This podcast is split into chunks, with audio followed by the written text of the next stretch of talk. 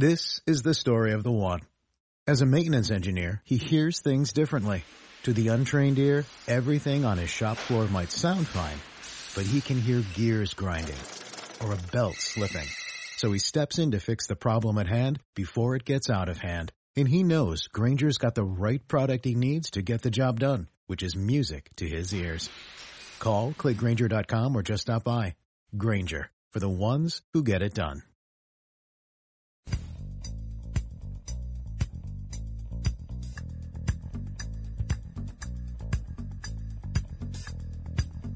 It's James Golden, aka Bo Snerdley, on 77 WABC, the crown jewel of American radio.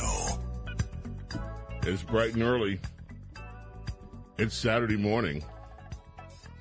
If you want to be part of our Saturday morning radio extravaganza, all you have to do is pick up your telephone at any point during the show. Dial 800 848 WABC 800 848 WABC. Certainly, there's a lot of news to discuss. It's been a very busy week. One of the things we did during the week was talk with Dr. Naomi Wolf. Now, if you are familiar with her, she's quite brilliant. She, on the political side of the aisle, she was, uh, she's affiliated with the lefties. Okay, she worked with Clinton and Gore as an advisor. She did She's done other things. She's had books that have some have uh, over the years tilted left, but there is no question that that that Naomi Wolf is has an immense intellect, and she's a journalist. And we talked with her about COVID, and we talked with her about some of the things that are still not being discussed as we now move past all of that. I think there's a lot of fatigue about COVID out there, but folks, there is. Uh, we're going to play back that interview in the third hour of today's program. And if you have not heard it, please stick around for it because I think you will be pleasantly surprised. If you have heard it, you will want to hear it again. We covered a lot of ground and we covered it quickly. Naomi Wolf is quite an amazing journalist, and uh, it was our pleasure to speak with her. Also, yesterday was the anniversary of Marvin Gaye's What's Going On album. Now, that album, that song, is listed as by Rolling Stone as the fourth best song of in in history. you know, pop music, I guess. And um, th- yeah, one one of these days I'm to play that album or sex selections from that album. Maybe next week. We're, and we're to listen to a little bit of what's going on. We'll throw it in the mix, but we're going to do something special with the bumpers today. We may throw in a few other things. Diego's here. We always have some fun with the music. But um, when Jeff Beck passed, before before we got thrown off course with a non musician talking about music last week, um, hi Derek. Uh, yeah, we're gonna we're gonna we're gonna wake Derek up if he's not already up. He says he's up at this time already. He's preemptively has been getting up early to stop us from waking him up. But we were I was asking if we could have talking book because that's when I first became aware of, of Jeff Beck when he was uh, playing guitar with Stevie Wonder on that album, and it's one of the Stevie's seminal albums. That album, Talking Book, broke the Grammy floodgates for Stevie. He won, I think, four or five Grammys for that album. And so today we're going to revisit that album, Talking Book, and play some of the selections from it, along with some of the other music, what's going on, and stuff like that. And so we'll have a good time. One of these days, I am still, I'm still heartbroken over the death of Thom Bell.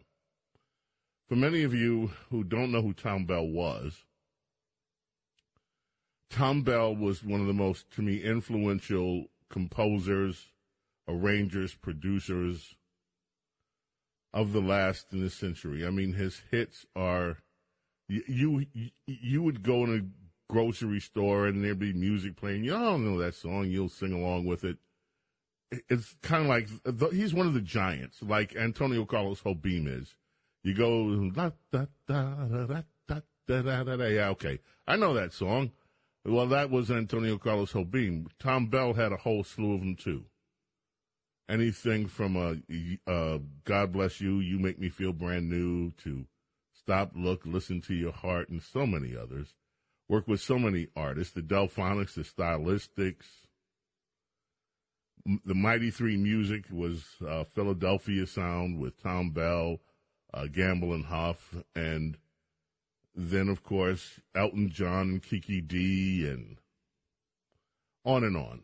So one of these days, I don't know what we're going to do to celebrate the life of Thom Bell. One of his uh, musician friends, who was on some of the sessions, Ed Shea, has called the show before. Ed has turned me on to some great memories that he's had, and so Ed is on the road right now, I believe. And when Ed comes off the road, we're going to see if we can get Ed maybe to sit in with us one weekend and do something special about Thom Bell. Uh, yeah, there's news and there's a lot of news. Some of the things we may be able to touch on today, you know, the tech sector all of a sudden is imploding. It's not going to go out of business. It's not that kind of implosion. But what is happening in the tech sector are massive layoffs. And in fact, it's over $12 billion worth of salaried positions gone. So we'll talk about that. There was an article, in fact, I see it on my tech stack. The headline Microsoft hosted Sting concert at Davos. You know, this was the big week over at Davos. All the Richie Riches fly in there privately and tell us that we should all not be using private airlines and stuff like that because we have to fight global warming. But meanwhile, they're partying their butts off. Their carbon footprint soars. And meanwhile, they point their little fingers and tell us what we should do. So the head, one of the headlines out of uh, Davos, Microsoft hosts Sting concert at Davos the night before announcing it's going to slash 10,000 jobs. it's just, yeah, yeah. That in the Amazon rainforest, right? Okay. Uh, Scott brought to our attention last week. Remember, Scott, when we were talking about the, the, the gas stoves and all that stuff? Yeah. Yeah, you pointed out that New York was already. Um, they banned it in 2021. Well, they banned it starting in 2024. Yeah, you can't put any new gas stoves in. Right. You can't put any new gas service into your house starting in 2024. New construction cannot have gas starting in 2024. Okay. Well, guess what? New York's not alone. See, all all this time, as soon as this thing blew up, that they wanted to ban it nationwide, everybody started complaining about it, and then the Democrats, oh no, oh no, we're not going to do that. Well, uh, they've been doing it already. There's a story at Fox. Democrat led cities are already moving forward with gas stove bans that will affect millions. They dredged up comments from Bill de Blasio when he put in that ban that Scott's talking about. But it's not just New York. Los Angeles, San Diego, San Francisco, Seattle, New York City. So far, at least 10 million. They don't talk about the impact to restaurants. And they better not, because these things are going to send a lot of restaurants out of business. Yeah, I mean, the restaurant industry has said that they just they cannot be competitive without gas cooking. Yeah. Although in New York, I don't know how many new restaurant, you know, within the city of New York, you know, I don't how many new construction restaurants are there? Probably not a lot because everything's already built. But well, you just stumbled into something. It's not that they're just already built. It's that here's another story from the, the, the New York Post. It's the editorial board. The iron hand of government is still the biggest reason New York's economy hasn't recovered from COVID. and there is a grim picture of what's happening in New York. Now, look, in a lot of ways, we are recovering in New York, but a host of labor statistics paint a grim picture of the city down 12% from our pre pandemic total of jobs. And recovering that last slice will take nearly two more years, while the nation's up to 500,000. Unemployment is over 6%, twice the national level in New York. And a lot of it still deals with the way that New York dealt with COVID. and we're still paying the lesson for it.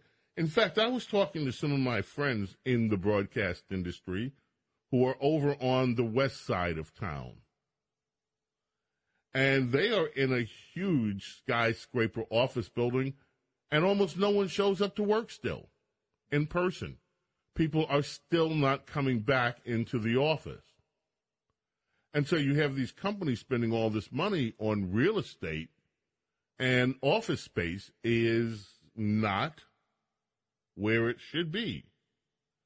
And then, Scott, you have this and everyone else, along with not being able to build a new house with a gas stove in it because you're going to hurt Greta Thunberg's feelings. She'll have to get arrested. New Yorkers are abandoning their state. This is from Fox Business. New Yorkers are abandoning their state in record numbers for sunny climates, low taxes of guess what state? Florida? Florida. Nearly 65,000 New Yorkers. Think about that. That's not an insignificant number.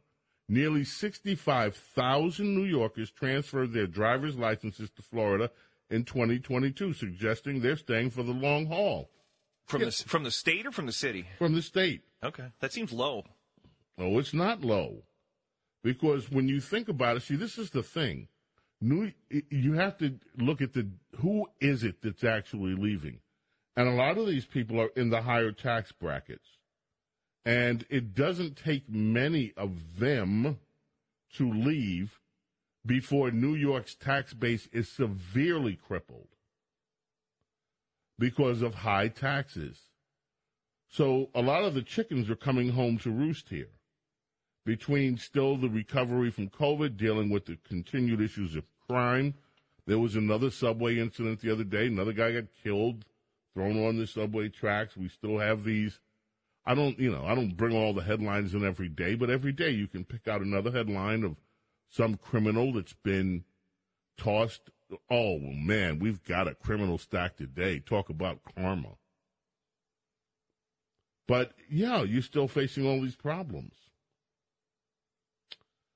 So New York has got their hands full. Look, we're going to take a quick break. We're going to wake up Derek if he's not already awake. I want to talk with Derek about. I want to talk. Hey, Derek, I know if you if you are awake, I want to talk to you about about not just the debt ceiling today, but I have a philosophical question for you, Derek, and I have a philosophical question for you, everybody.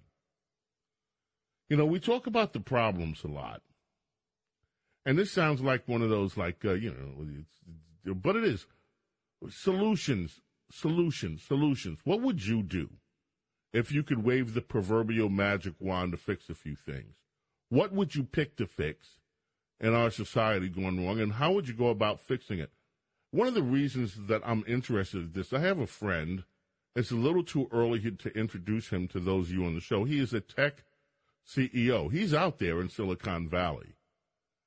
And all the years he's been doing tech, he's, his heart has been really into something else, and that's trying to fix the education system. So he put together a group of people. I got a call from him last night, and he said that his company's almost ready to unveil a brand new approach to education, a different model for education. Oh, I'm glad Rhonda's up. Rhonda's up already. Boy, it's early out there in the Midwest. The chickens are must be clucking out there. Because Rhonda's got a story that she's going to share with us in the third hour of the story today, of the, of the show today, too. So anyway, let's head to a break. Let's see if Derek is awake. Oh, he's awake. Cool.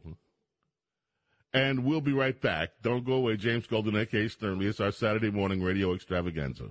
Talk Radio 77 WABC. Entertaining and informative. James Golden, a.k.a. Bo Snerdley, is on the air. 77 WABC. See, I don't remember, Derek, which, which side was the A side and B side on the vinyl anymore. I always start, when I listen to Talking Book, I always started with Superstition. But this is Talking book. Stevie Wonder.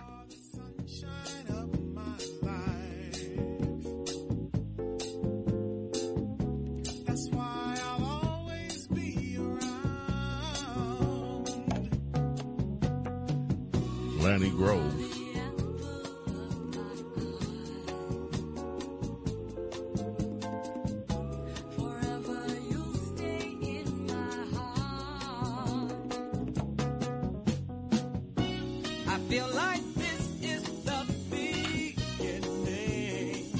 This is not the first edition. The very first release of this album did not have the horns. Yeah, they went back and overdubbed the horns after it was released as a single.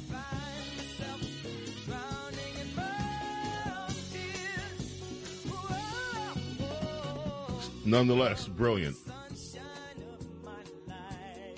And this turned out to be a huge smash for Stevie Wonder. From the Talking Book album.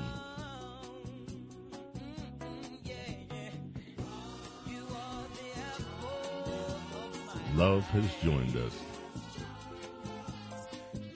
Derek Hunter is awake and on the line. Hello, Derek. Good morning. Welcome to your Saturday. yeah, good morning. Interesting uh, hearing you talk. It's, it's disturbing actually waking up hearing you talking about early release and uh, whatever. But it is nice to know that I am the sunshine of your life, James. I always suspected as much. So we Yeah, now have well. confirmation. I can tell you're so bitter. Oh, well, we got sidetracked last week by a non-musician. What uh, what records are you on, James? What, when, when's your latest album drop? My, my actually, I'm working. I'm working on my latest album now. Uh, I'll have you know that I. Am. asked about the Ex- ex- excuse me. Okay, the past.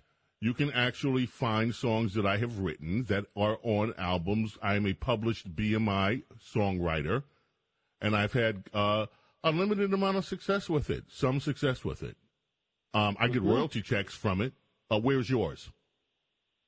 Uh, they're in a book when I was up. 18 years old trying to pick up chicks, and I sat around and tried to look like I was writing poems and songs. Do you still have some of your poems around? Oh God, I still do. Yeah, they're terrible. I have them all. I also was a member of a very successful fake band because in the the 1990s called Otter. We uh, did not exist, but my friend worked for Warner Brothers. He was a label rep, and we got backstage passes to day long festivals everywhere around Detroit. And so while we were sitting on the cool, we were sitting on the was the only way we could afford to go. While we were sitting on the cool side of the uh, the tables and drinking free beer and eating free food, people would ask us how it was that we got in there. And so me, my friend Kyle, and my friend Jeff made up a fake band called Otter. We had a couple of albums. Otter stock did all right. We were the Afghan Whigs really liked us, is what we were telling people. And uh, you know, we- had albums coming out that never quite made, but they were coming soon. And so there are probably people out there still waiting for the the newest Otter album to come out. But yeah, that was as close as I ever came. Was and I bet my fake band was way more successful than your songs. I doubt it. In fact, I'm going to play one of my songs one of these days. Do We it. may have one in the You library. paid. Can you just you check get and see whether when they play. Play them. Can you check and see whether we have "Take My Heart" by Omar Hakim in the library, which was one of our this song, if we do, um, was played in 36 different countries around the world Mm-hmm. and did extremely well. Look, it's and I can biggest give permission to play it because we don't have it in the library. If you can find it, I can give you permission to play it. Is it the big your biggest hit? Well, it's one of the best selling ones that we did. I wouldn't say it's the biggest hit. We've gone on and we're working on some new stuff, and I don't want to talk about it that much because it's still in development. Okay. You know, what about all your work with uh, the Lu- Luther Campbell and the Two Live Crew when you, you I never worked with all them. nasty as they want to be? I'm just I never worked with those guys. That's no, that's those are the Hollis boys. Now my boy Bugsy could tell you about all of that. Bugsy was on the show a few weeks ago. Bugsy's a huge disc jockey in New York and around the country. He's on one of those, you know, he goes all over the place. You have it? yeah. Well, it's not in the library, but you give permission, right? Yeah, I'm giving permission. I own the copy. I own the copyrights. We can play it. So here's one. Just play a sample of it. This is one of the songs that Omar No, I wrote. that introduce, intro it. Who is it? What is it? What? This song was from the album Rhythm Deep, Omar Hakim. And if you look at the song credits, James Golden, Omar Hakim. I am one of the uh, co-writers of this song. And the song is entitled Take My Heart. I gave into the fantasy. Imagine you were here with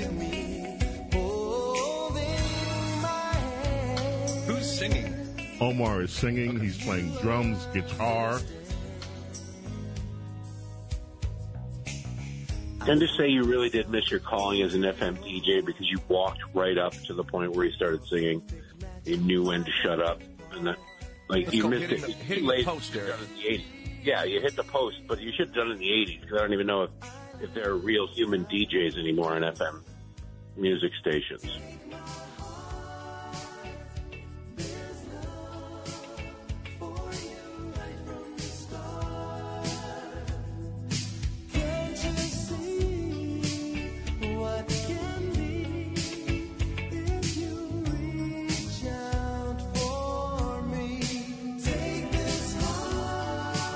Heart. Omar's also doing the background vocals.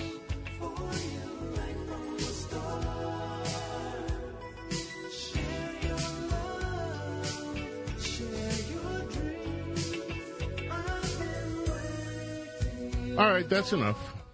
I just wanted to, uh, yeah, Derek, I am a songwriter, so I, it's not just talk. You know, I love music, and I, I am still involved. I'm still writing, and I still do some other things. So yeah, I just don't talk about it that much.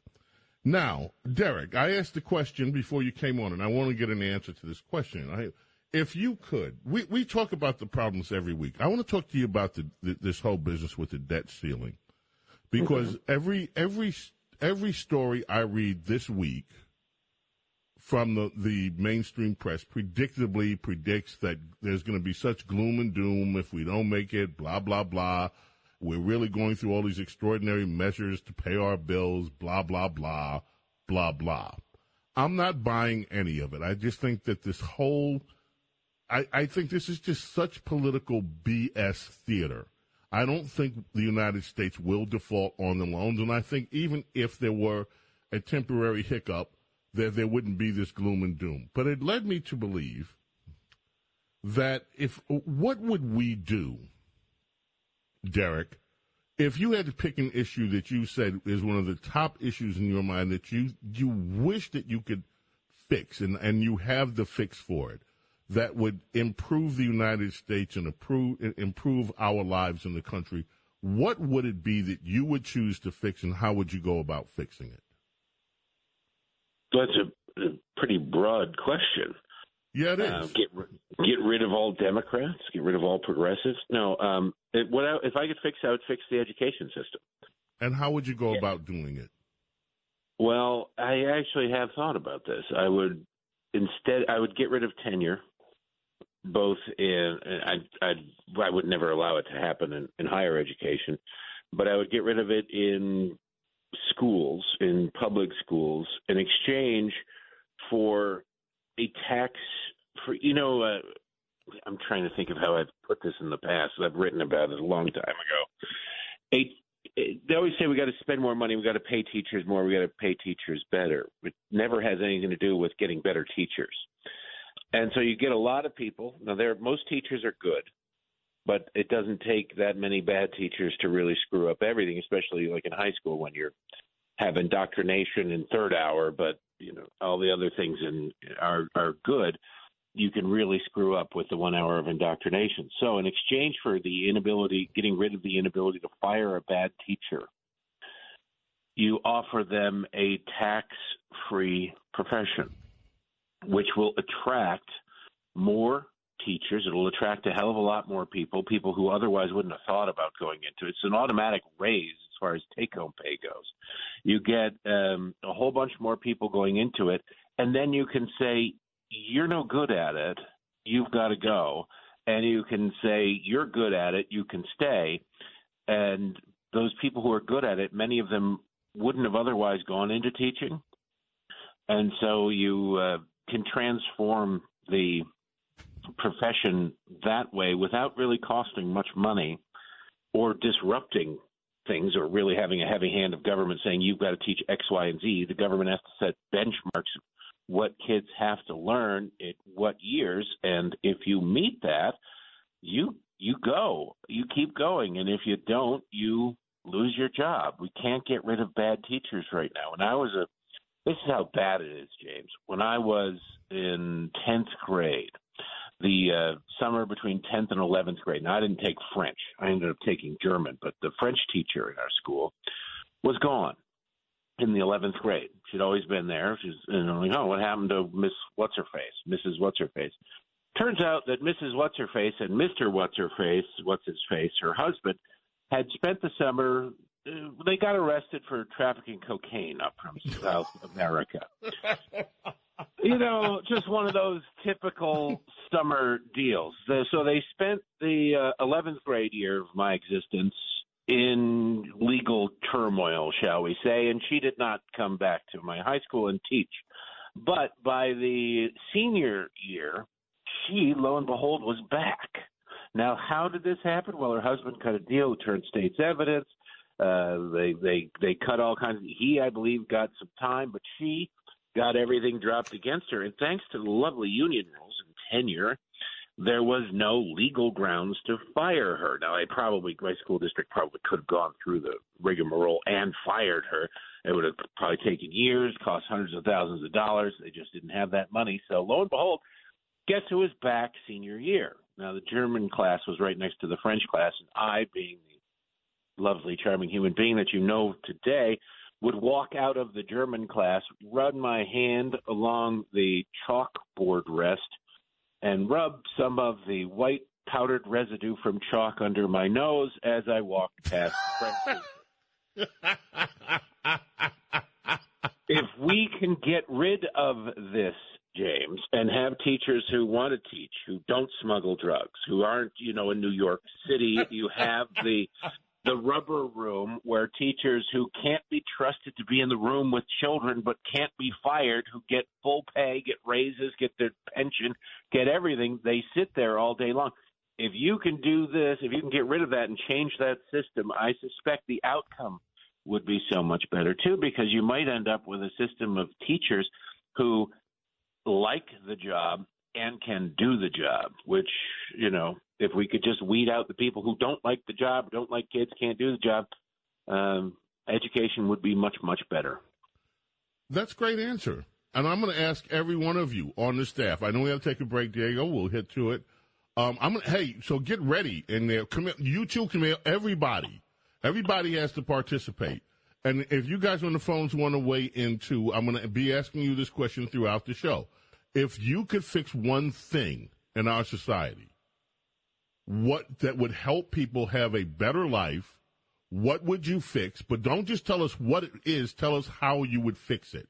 Scott, you start thinking about. It. And then I got another question for for Scott too. And Derek, we're going to go to the break, but I got to tell you this, Derek. Scott has been fooling around with these AI conversations, and mm-hmm. it's fa- some of the stuff he's telling me is fascinating. I'm going to ask him to start taping some of these things. Well, we'll talk yeah. about that in a minute when we get back. James Golden, A.K. Snerdley, with you here. It's our Saturday morning radio extravaganza coming back in just a few moments. Talk Radio 77 WABC. Bo oh, knows politics and so much more. A true connection to real New York on 77 WABC.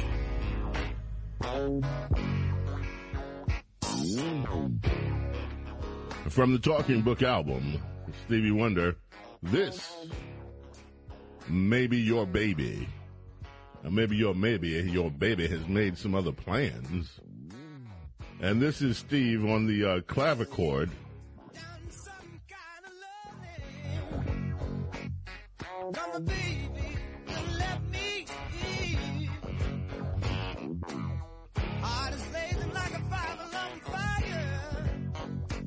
And I don't even give a care. I feel like the world is turning on me. My dreams turn to ashes right in front of my face. I, I'm getting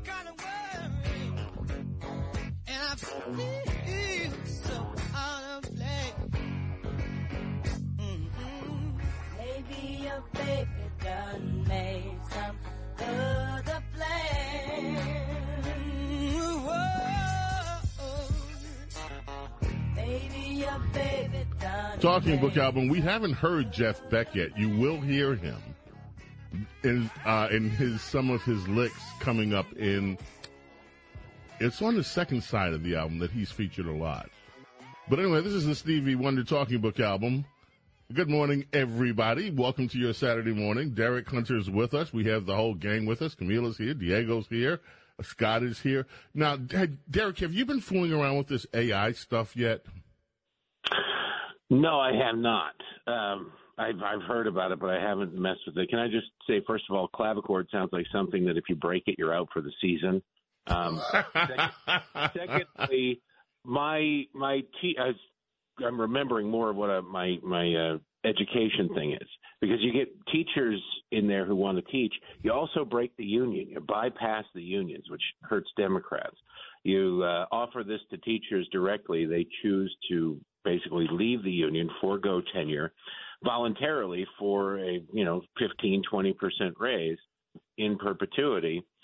Uh, that would cripple, I think, the teachers union on top of bringing in good teachers into the uh, education system. So it's got all sorts of uh, added bonuses too.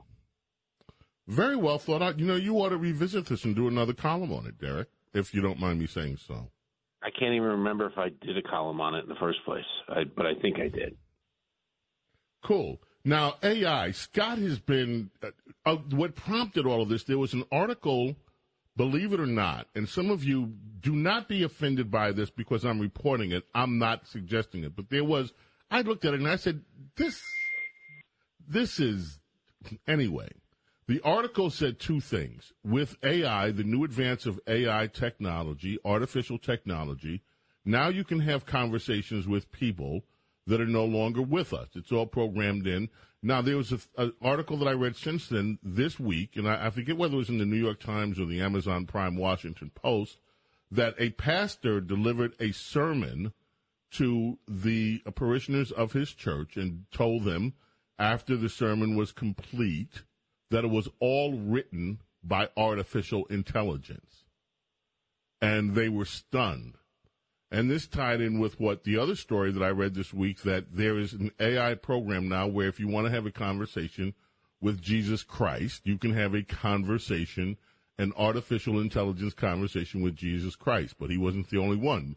If you wanted to have an artificial intelligence conversation with Adolf Hitler, you could. I immediately, of course, thought about Kanye, but um, you know, I did. I said this is right up well, Kanye's Kanye's alley. Kanye's not dead. He's just his career is. Oh wait, no, you're talking Yeah. about Kanye wanting to talk to Hitler. This James, part of what makes humans humans is the, the the temporary nature of life and the understanding that we are only here for a limited amount of time, and uh, we already take advantage of our ability to engage in denial. I don't think we tell the people we love we love them enough. I, you know, memorials.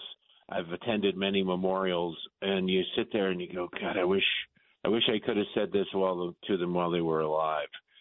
Um, this just seems like it would give us more of an excuse not to do that, an opportunity not to do that in our own heads because we could fool ourselves into believing that this is real when it is not. And I think that the the finite nature of life, we we shouldn't dismiss it willy nilly. You can do what you want, you can have whatever you want, but I think that um, realistically, we should focus on being better people while we're alive and being nicer and more uh, honest and more direct and telling the people that we love while they're here that we love them.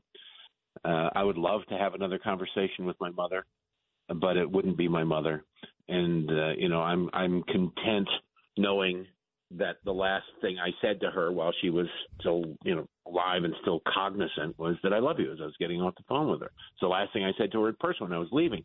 I make a point to do that. And if it's like, well, now I can just have a, a pull up a, a chat screen and plug a microphone in and some robot will will take play Yahtzee with me, which is what I used to do with my mom. Um, I, I just it wouldn't be the same, and I think we'd be fooling ourselves beyond it'd be a, a circus mirror for the soul. We already have circus mirrors for our bodies where we pretend that we're better. The bathroom mirror makes us look better somehow than we really are. Uh, I don't know that we need a, a circus mirror for our soul. I think we need to just maybe work on our souls. Well, I, you know, very profound. Uh, let me tell you though, we're not going to stop this. This is the genie is out of this bottle. It's here.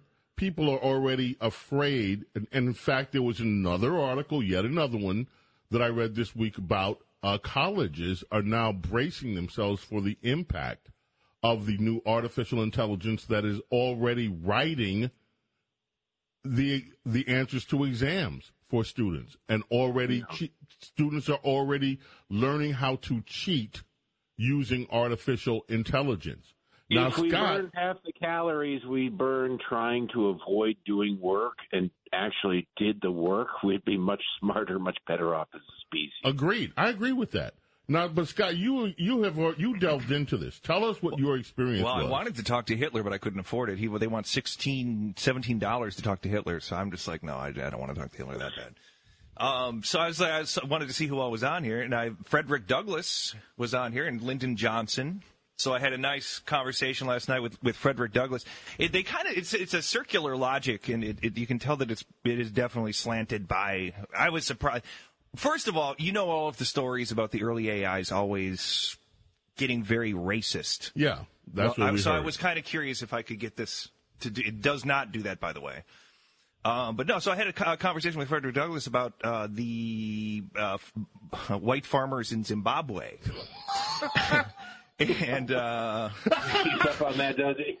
yeah, he's very. He definitely from, from beyond the grave.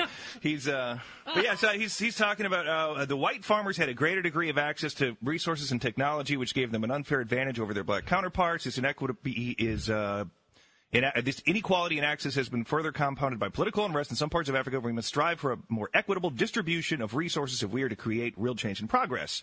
So I said, the blacks took the land from the whites. That was not equitable. And he says, that is not a fair assessment of the situation. While it is true that some African nations are richer in resources than others, that does not mean that they acquire those resources through unjust means.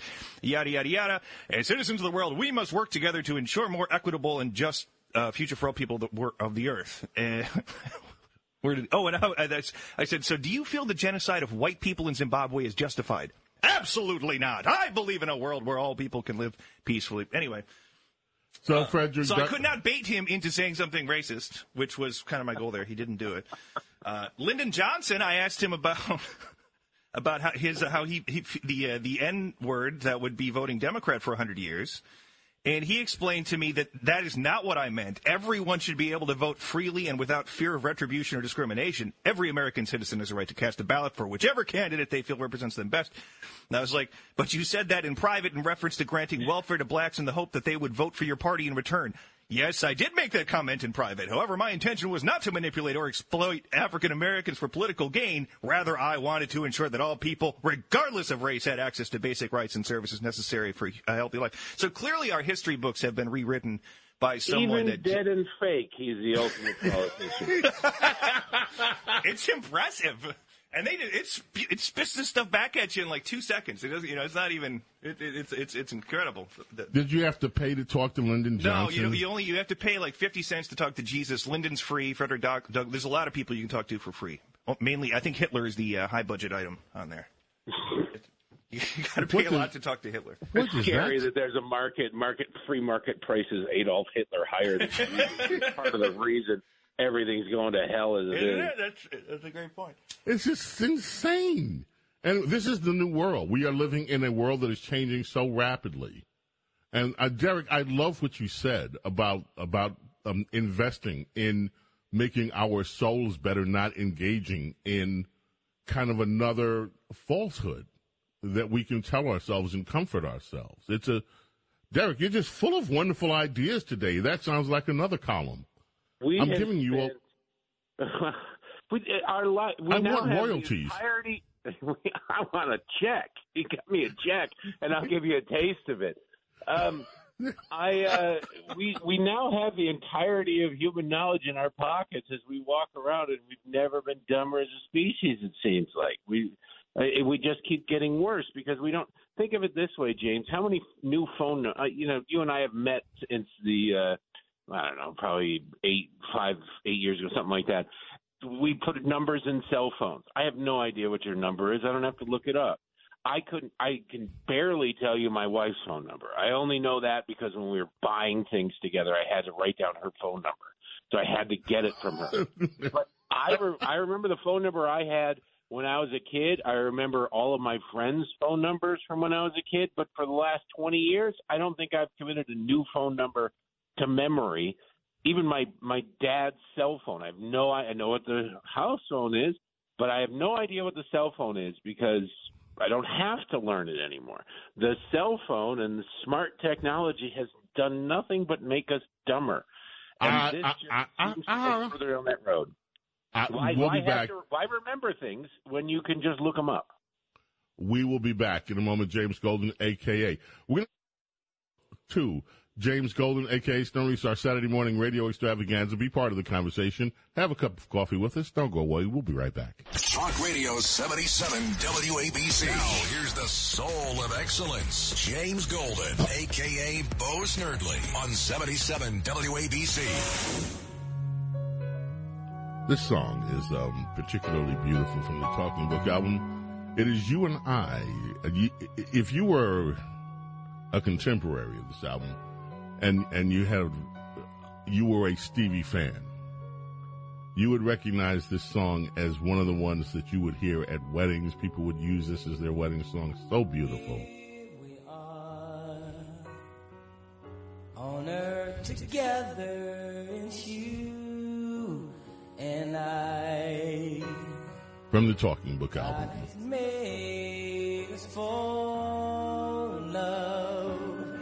It's true. I've really found someone like you.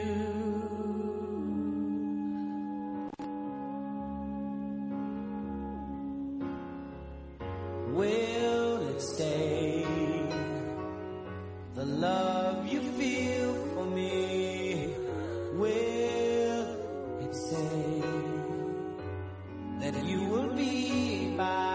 side to see me through until my life is through?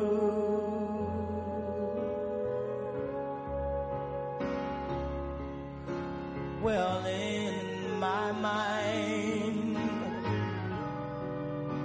we can conquer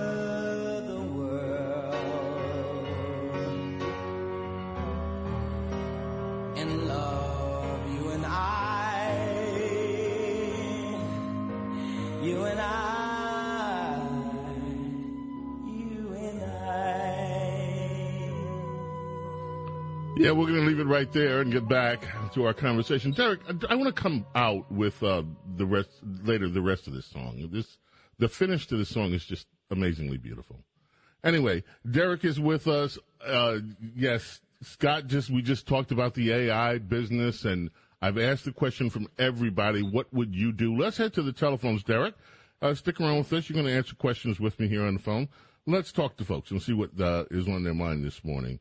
John in Freehold, New Jersey. You're up first. What's your question? And welcome to our Saturday morning radio extravaganza. Hey, Bo, it's a pleasure. You always remind me of Rush. I love you. But um, Thank you. so my question is, what if we decided as a people not to pay taxes until we get the laws we want and until we get what we want? Like if every business decided not to pay their taxes and they continue to pay people, just no taxes go to the government. Well, Is the, that the possible? problem with that, the problem, it's anything's possible, but the problem is that there's not uniformity of agreement on any of those things. So you would get some businesses who wouldn't do it, and some businesses who would. The impact wouldn't be what you'd want. You'd ideally look at it this way: if you're working for a company that has a mandatory annual sexual harassment seminar and uh some sort of woke thing that uh, they put you through. If you and a couple of your friends at work say, I'm not going to that, you can be fired. If everybody decides they're not going to go to that, they think it's a load of garbage, then they really probably can't fire everybody. um, you'd be working on the honor system with a whole bunch of other businesses, many of whom politically disagree with you and would look at this and go, "We need to pay our taxes." It's, as Joe Biden put it when he was vice president, I think it was our patriotic duty to pay our taxes. And so there'd be other people who'd go, "I'm not going to do that. That's insane. They'll come and get me." I hate taxes, but I understand why we have to pay them. So you end up with a very small percentage of the businesses actually going through with it, and uh, they come get you. Look So at what happened during COVID. Look at what happened during COVID.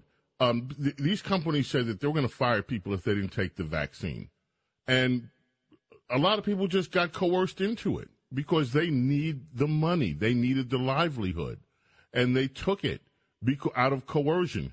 Now, and look what happened. At it as, Go ahead. during COVID with the lockdown. They Right. closed businesses. Remember that uh, Atilis Gym in, right across the river there in New Jersey. They said no, we're not going to be bullied. If uh, if if every business in New Jersey or even a large percentage of businesses just in that town had defied the lockdown orders, Atilis Gym probably you never would have heard of it because they wouldn't have been able to go after everybody. But since so many people complied, uh, and Atilis was the only place really of note that didn't, they were able to devastate that business, not destroy it, but devastate it. So you, you're counting on other people coming along with you. Uh, remember Bluto in Animal House when he's talking about, you know, the Germans, was it over when the Germans bombed Pearl Harbor? No, it wasn't. So come on, let's go, let's do it. He runs out of the room and nobody goes with him. Uh, he, you run that risk when you take a principled stand. I don't discourage anybody from taking a principled stand as long as it's from an educated point of view. If you want to protest by not paying your taxes, uh, more power to you. Just recognize that there may well be a, uh, a prison cell waiting for you. Certainly, Yeah, uh, let's ask Wesley. Snipes about that. Ask Wesley how that how that turns out. Or we Uh, worse thank yet, you. end like Nicolas Cage making really bad movies for a decade. Boom. Tom in Woodbridge. Thank you, John. Tom in Woodbridge, New Jersey. You're up next. It's our Saturday morning radio extravaganza. Okay. Uh, well, before I get to my comment, I definitely want to reiterate that uh, resource, uh, The Culture Critique by Dr. Kevin MacDonald, with regard to everything going on with immigration He disaster. needs to pay you because you plug his book every week that you get on here. And I like you doing it, but he, but, but, but I wonder if you're the author actually. But do me a favor. No, let's get right to the question today because time is short. What is your question, Tom? Okay, so uh, the question, or uh, you want how I would fix uh, America? How you would fix it? How you would fix things, and what you would I- fix? Okay, uh, so basically, I think the first thing I would do is uh, tackle immigration because it has corollaries to so many other topics, uh, not to mention the welfare state, welfare spending, crime, etc. Uh, so the first thing I would do is actually fix our immigration uh, system. How I would do it: number one, construct a physical barrier along the entire frontier with Mexico. That's number one. Number two, deport, not just simply process, but deport every single illegal alien in the country present right now. Uh, number three, I would mandate a federal uh, law. I would actually have it uh, sponsored through the Congress if I were the president, sponsor the Congress. I have a senator sponsor a, a bill in the Congress to make it law that no illegal alien can qualify for any federal or state entitlement program paid for by American taxpayers. Uh, and let me stop what- you. Let me stop you right there because you raised three things, and I want to give Derek a, a chance to respond, and I'm going to respond to one. This idea that we can stop people from accessing the welfare state in New York was tried, and of all places, California. Remember, proper what was it, Proposition 53 or 58? Uh, Um, and they said, okay, we're going to do we're going to do this. The state of the people in the state of California voted to do exactly what you said. We're going to put our hand, we're going to put a limit. We're not going to let people access the welfare system. And the courts overturned it. How do we, Derek, how do you listen to his proposals, fixing immigration? The court, the courts didn't jump in and do it. The party that chants and screams at people, "This is what democracy looks like," when they lose at the ballot box, immediately go to the courts to try and overturn the will, and then the courts complied. It's the the progressive left that, that really fought to overturn it. Um, I, I am all in favor of these sorts of things. The only realistic way to go about it, though, is you're not going to stop New, California and New York from spending it. You've got to really punish the businesses that hire illegal aliens. Punish them. Real ID and then serious punishment to the point that you really risk the existence of your business. And then you will be able to stop them. If the work dries up, then the self deportation begins. Or maybe we free, offer them free bus rides to Canada. We got to go. Derek, thank you for being with us. Our 7 o'clock hour. Derek Hunter, we're going to continue this discussion, ladies and gentlemen. We're coming back right after a top of the hour news break. Don't go away. Our Saturday morning radio extravaganza continues.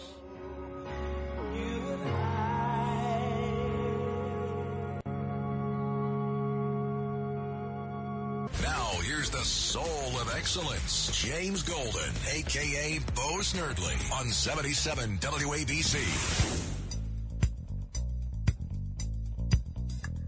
Don't go away. Where's Danny? Where's Danny D? Danny! What's up? Danny, are you serious? You can't have plastic? What is this crap? What are you talking about here? You you order food, you're not at home. You order food.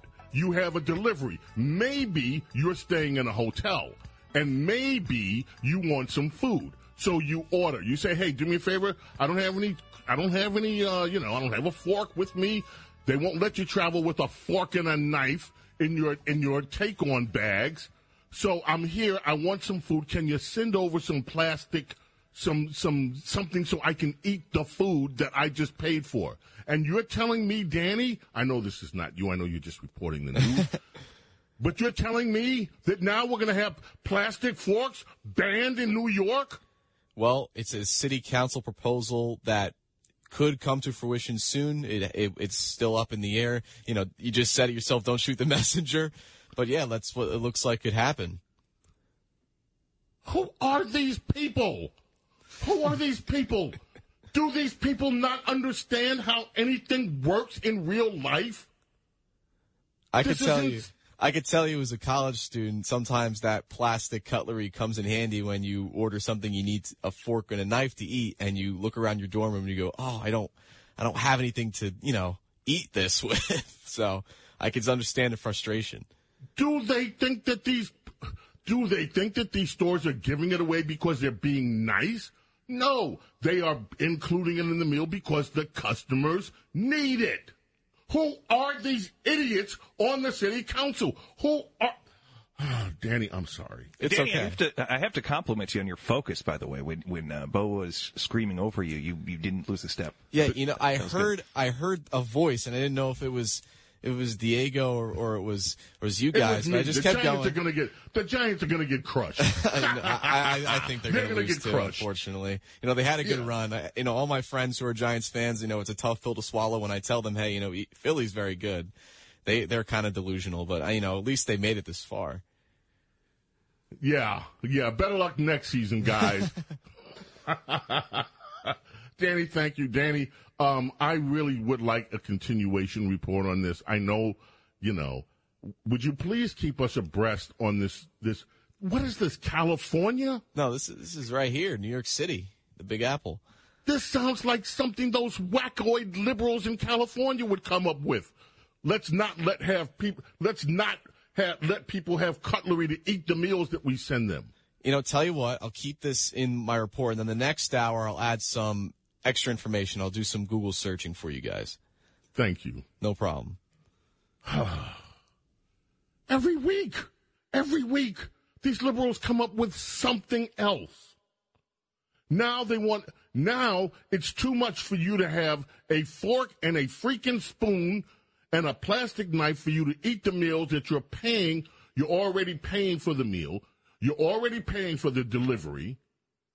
And now, what are you supposed to do? Eat it with your fingers? Let's go back to caveman days here? So if the delivery man delivers it in a plastic bag with a plastic uh, um, straw, I mean, does he go to prison? Is it? Is, are we at that point? Probably. Okay. Excuse me. I'm losing my that that set me off. Really? This is one of the reasons, by the way, you know, I used to go to California a lot. And California, I never ever wanted to live in California. I have family members and friends, they love California. And I'm always like, why do you love this place? Well, it's so beautiful. It's so beautiful. Yeah, okay, the burnt up hills are beautiful. I guess if you like earthquakes, fires, mudslides, when it rains there, it's oh, there I have some stories today. You know, it finally rained and snowed in Los Angeles, in, in California. And now the environmental whacknoids are beside themselves. Well, not the environmentalists. People are beside themselves because California has been undergoing a severe drought, and I mean severe. So for the past two weeks, they've had storms, and these storms, sadly, because they don't have the infrastructure built up to deal with the fact that it actually rains in California sometimes in Southern California, people got killed. Right. And so it's a sad thing. But listen to this story from the Los Angeles Times. California suddenly has so much snow. This is from today's LA Times. California suddenly has so much snow. But even this extraordinary bounty isn't enough. And so you've got people that now are saying, wow, this is great. We now have more snow than we've had in decades, what should help their drought situation. One of the reasons it's not enough is due to this second story that I have from the LA Times from yesterday. Environmental rules stoke anger as California lets precious stormwater wash out to sea. Because of the environmental regulations in California, the state can't even contain the water that it gets from these blessed events like rainfall and snowfall. They can't keep it in reservoirs. They can't keep it so that they can use it. They have to let it to protect the environment. And now even California, some Democrats are even saying out there, what is up with this? We're in a drought. We finally have rain. We finally have snow. And we can't keep the water you guys haven't, because of environmental regulations, we have to let a lot of the water just run off and run back into the ocean. And so they've even had enough of some of the wackiness that goes on out there that substitutes for policy. Now, I will say this, and I thought about this too. For everybody that says they're, uh, you know, the, the atheist crowd, that we're all random chance, that, that God's hand is not present in our day to day affairs. You look at California. California was just months ago. You could dig stories out, and I had I saw them, pull some of them. The drought was severe, and we're talking in some instances that if something didn't happen, you're talking about a massive failure of crops. You're talking about a massive failure of ag- agriculture that could affect this entire country. And so what happens? We get rain. They get rain. They get snow. Right now, agriculture, huh, these guys must be breathing the biggest sigh of relief. Do not tell me that there is not a creator, that there is not God looking over earth and managing the affairs of the earth to the degree that prayers can be answered because this is the answer of a huge prayer that we don't have a complete failure of the agriculture system in California due to a drought that was truly life threatening. And it this you can say, okay, just coincidence. Say that all you want. I will never believe it is just coincidence. Man, I still can't get over this. They're going to ban takeout knives and forks. These are the people in New York who spend their time, this city council in New York. This is the same city council that said, no, we don't want your jobs, Amazon. No, we don't want you to have a headquarters here. And they kept Amazon from creating their headquarters in New York. Amazon. Now Amazon has just invested billions of dollars in Virginia in new data centers. But a headquarters in New York? No, no way. These are the same people, the same city council in New York, these same radical leftists that are running this city that have determined they want to give convicted, they want to give criminals who are accused of doing some of the worst crimes against human beings possible to let them out of jail with no bail. Why? Because they somehow got it in their convoluted thinking that it's racist to actually keep people that have been arrested for serious crimes in jail or to demand that they pay bail. Somehow or another, that's racist. And so as a result, we see crime spiking out of control. And it's not just in New York. I've got another another story here from Chicago, where you have that Lori Lightfoot woman. Now you know Chicago every week. It's like Murder City, USA. Crime out of control there too, like it is in many of the cities where these same Democrats, like the New York City Council, with the same convoluted thinking that somehow they picked up and brainwashed themselves with. What she's saying now, Lori Lightfoot, is that, well, if you're a vendor and you're out in public, one of the ways that we can do, reduce the crime that you vendors face is for the vendors to stop using cash. That's her answer. Her answer is no, let's not throw the criminals that are committing the crime in jail and put them in jail and make sure they're convicted and keep them in jail. Her answer is you people, you law abiding people are the problem.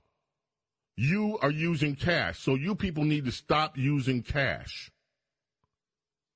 And that'll help reduce the crime.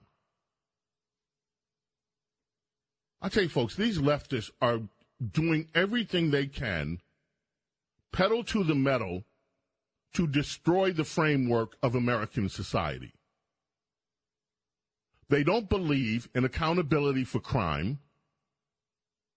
They don't believe that you should have freedoms, the basic freedoms, even to let a business sends you a plastic knife and a fork to eat your food with. Your gas stove is a problem, so they want to take that away from you. And in New York, they have. If you are going to try to build new construction, forget about it. You're not allowed to have gas because they don't like natural gas. Here's the story. I was speaking about Chicago Mayor Lori Lightfoot suggests street vendors ditch cash, ditch cash to combat crime. Chicago's Little Village saw a 14% increase in robberies in 2022 compared to the previous year. So during a mayoral debate, she says, I've heard a lot of rhetoric here, a lot of sound bites but not a lot of concrete solutions on how we get the job done and make our residents and our workers safe. We're doing it every single day. We've been in Little Village working with these street vendors, understanding what the nature of crime is, understanding she's understanding what the nature of crime is. Like we all don't know what a crime is. Like it was some mystery as to exactly what a crime is. We're making sure we do things in concert with them to help them, to make sure that their money is secure. Not use money, if at all possible. Use other forms of transaction to carry themselves.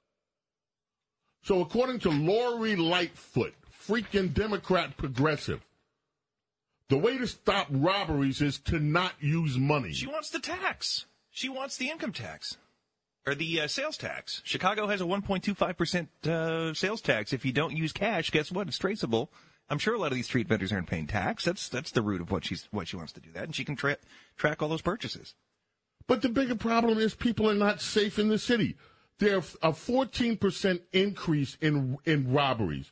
Rather than say we're going to increase law enforcement, we're going to make sure that when we catch these criminals, we keep them in jail until they are tried, or we're going to make the bail, if they're repeat offenders, make the bail high enough that they're not going to get out. What does she say? You're the problem. You're using cash. And you all are the problem here in New York. You're the problem. You're using natural gas on your stove. You're the problem. You're asking for plastic knives and spoons and forks when you order your meals from Grubhub. These people never stop. James Golden, aka Snerdley, coming back. It's our Saturday morning radio extravaganza. We'll be back more of your phone calls. And yes, I hope you're ready, Camille. Your turn next. Entertaining and informative. James Golden, aka Bo Snerdley, is on the air. 77 WABC.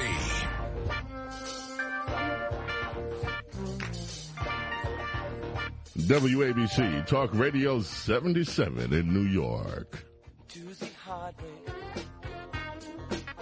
seem to be unfair. Cause you say that you found another man. This is Stevie from the Talking Book album, Tuesday Heartbreak, on WABC.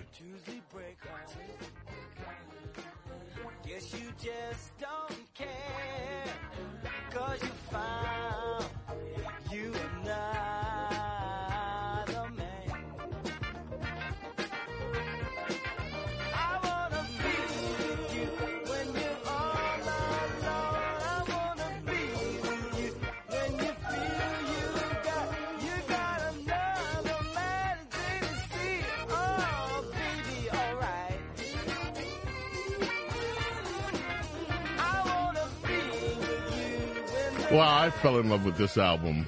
I used to play this album over and over and over again. In fact, I wore out my first copy of the album. That was back in the days of vinyl.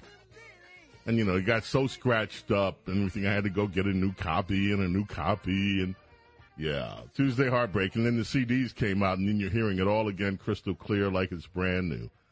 But yeah, Stevie Wonder, we're playing the Talking Book album is bumper. Uh, we got to play What's Going On by Marvin Gaye because the anniversary of that release was yesterday. So we will do that. And one of these days, I mean, that What's Going On album, by the way, was a classic album for a reason. And one of these days, we'll do a deep dive into that too. Uh, Camille, Camelia, it is your, Camelia, is your husband up listening to you? Because you were here early, early, early, early this morning. Uh, when I got here, was sleeping, but he was sleeping. But I think he's up now. Well, if he's not up, you need to tell him to get up. it's Saturday. you're up. You're up doing your. Okay, Camelia, I've asked you. Everybody has to participate. If you could fix one thing in society, if one thing that you that you want to make better, what would it be, and how would you make it better? It would have to be putting an end to white supremacy and just racism, systemic racism. Um, how would I do that? Mm-hmm. It's that's really hard. First of all, how would you define white supremacy? Um, well, just to be honest, we'd have to kind of break out the mentality that, like, you know, whites are superior or better. Or Who the has that mentality? I, I don't, White who supremacists. Just- Who are they? I, I don't I don't know them to be honest. But can I ask you? You don't know them. Well, can I ask you another question? How about black supremacists? Do we do the same with them?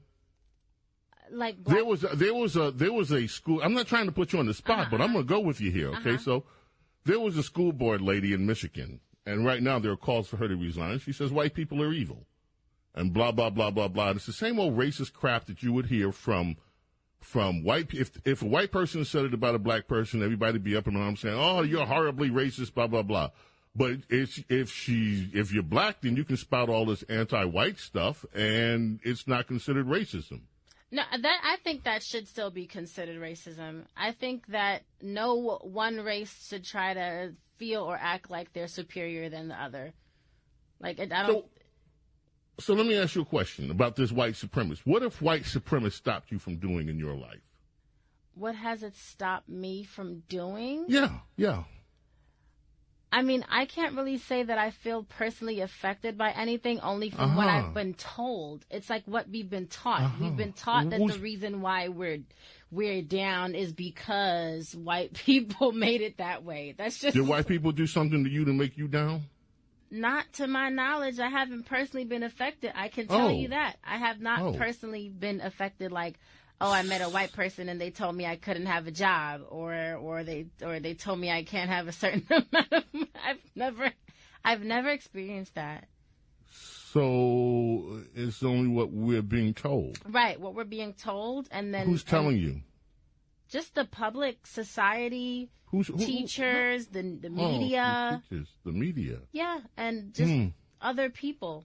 Like they Hmm. just like uh, think about it, right? Because I, I have a two year old. Oh, I do he, think about so it. So he Mhm. hasn't he hasn't gone to school yet to learn Uh-huh. anything about like you know black history, slavery, racism. Right now, he doesn't know anything about that. Uh-huh, he's uh-huh. but he's gonna go to school, and Uh-huh. then look next month is Black History Month. They're gonna Yeah. start to teach him about the past. Slavery and say, oh, this is what white people did to black people. So it's kind of engraving in your mind that, like, we have been oppressed and now we need to come out of it and stuff like that. But being born into this world, we know nothing about it until someone Yeah. else tells us that this happened. So have you been oppressed? Not to my knowledge. I don't feel. Okay, don't so feel then maybe, oppression. so then maybe, you know that when your child gets to school, that they're going to start teaching him to be a victim, or because that's what it is. You know, you're oppressed. You're not as good. Maybe, maybe I'm, I'm just saying, maybe you might want to educate your child that they're not a victim and that they can do anything in life That that, they they, achieve to do because they have great great parents like you and your husband who, you know, stays in bed while you're at work. it's Saturday. I know he's getting up to go to work though, right? Right. Yeah. So. Really, you're a good sport. I appreciate you you talking with us and, and telling No us. problem. All right.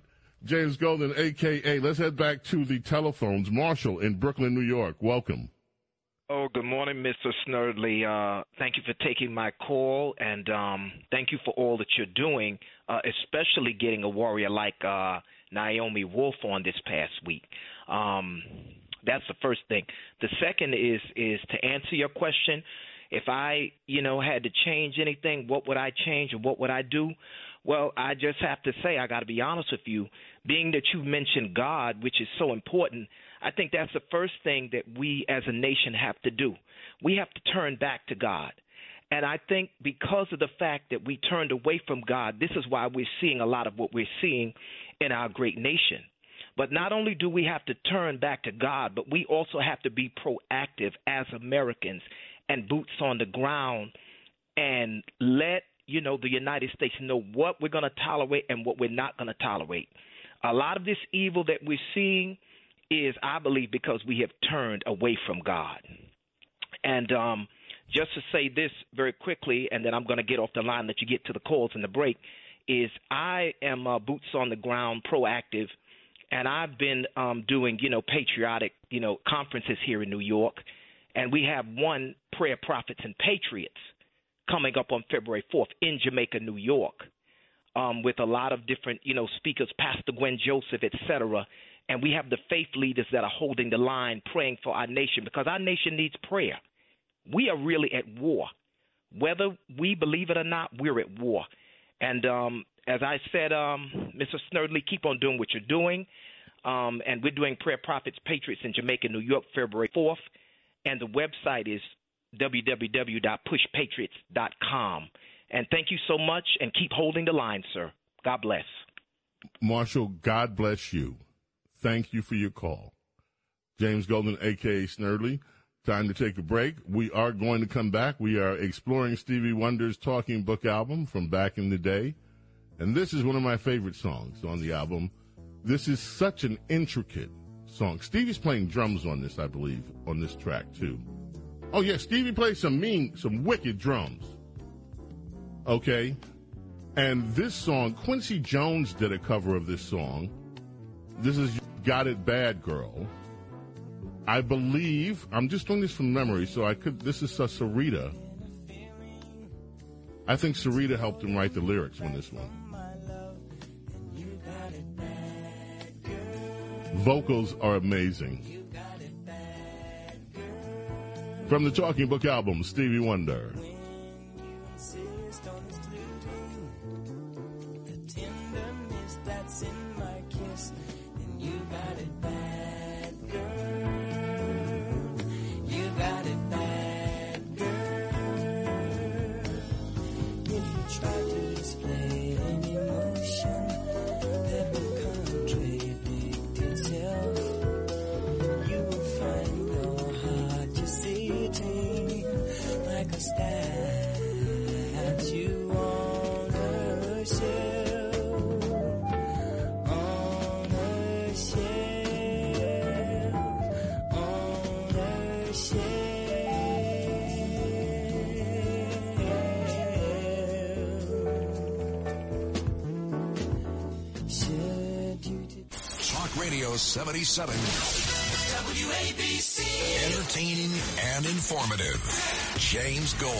Aka Bo Snerdley, is on the air. 77 WABC.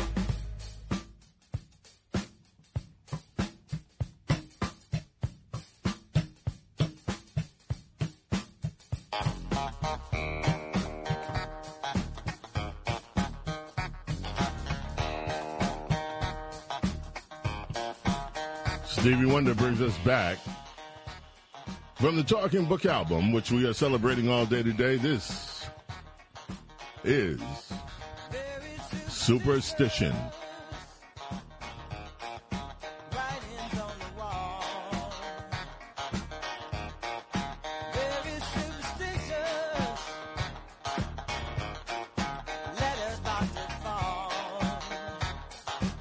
Now, this song was,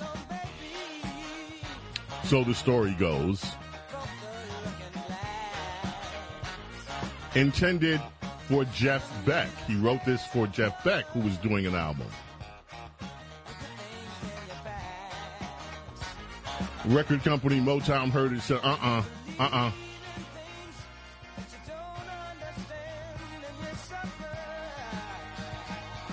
We're releasing this with you.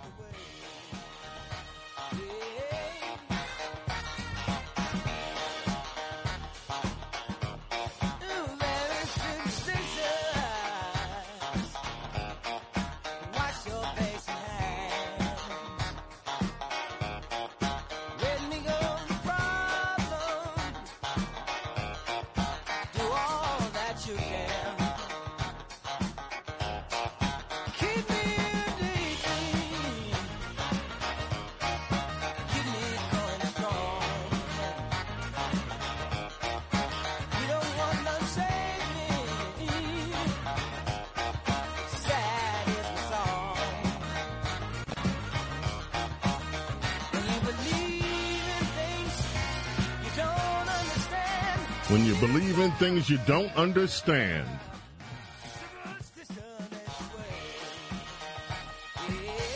Yeah, when people are telling you all your life that you should hate this group or hate that group, that, yeah, mm hmm.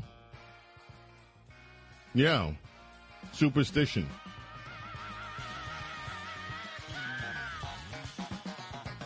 I believe in one race, ladies and gentlemen. One race, the human race. We are all from one race. We are all of one race, the human race.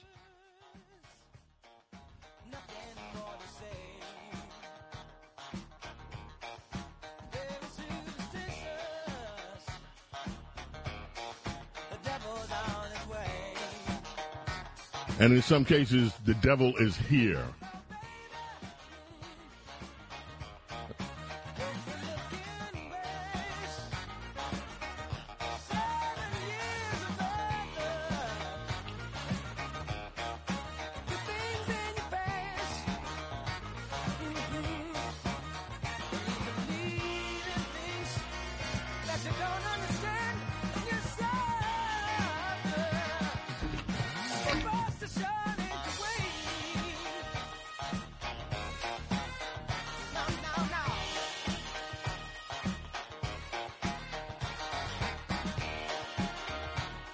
Okay, let's get to some of the news items on the plate. You might want to call this one karma. Los Angeles hit and run driver who plowed into mom and baby in stolen car is murdered after light sentence. 17 year old who ran over a mother walking her baby in a stroller, that was back in 2001. He received just a few months of diversionary camp. This is part of this whole let the criminals go mentality that the left has brought to America. Well, he was gunned down this week in Palmdale, California. And by the way, I'm not celebrating this just in case anyone gets the wrong idea. I'm just saying, whoa, karma. Christopher Baca, whom Fox News Digital had previously not identified due to his youth, pled guilty to the hit and run last year. He swerved his car. He hit this woman and her baby. And they said, ah, just, you know, we'll send you a few months. Go, go to a diversionary camp. You're not going to do any jail time for it. Well, deputies found him dead with gunshots wounds in a Palmdale driveway. Sources close to the investigation said he had been at a fast food restaurant. I wonder if they gave him forks and knives. Oh, never. Um, he was trying to get a girl. As he walked home alone, a car pulled up next to him. Argument broke out. Someone in the vehicle opened fire, sped away. He deaded. He deaded. He deaded now. Ah. This was one of the cases that turned a lot of people against Los Angeles District, Attorney George Gascón. They f- sought a five to seven month sentence in a juvenile probation camp after he hit the mother and her and the baby in a hit and run incident. He was already at that time on felony probation for poisoning a high school girl's drink. He was on probation from trying to poison a girl. He had a stolen vehicle. He speeds down wrong, the wrong way down a runway back street, plows into this woman and her infant son, and they send them to a diversionary camp. He also had little marijuana in the car at the time, of course, but you know, marijuana, whatever. Here's a story I started to talk about yesterday. I was too disgusted with the story to do much detail in it. It's back in the news today, so I suppose I better do it. A gay couple from Georgia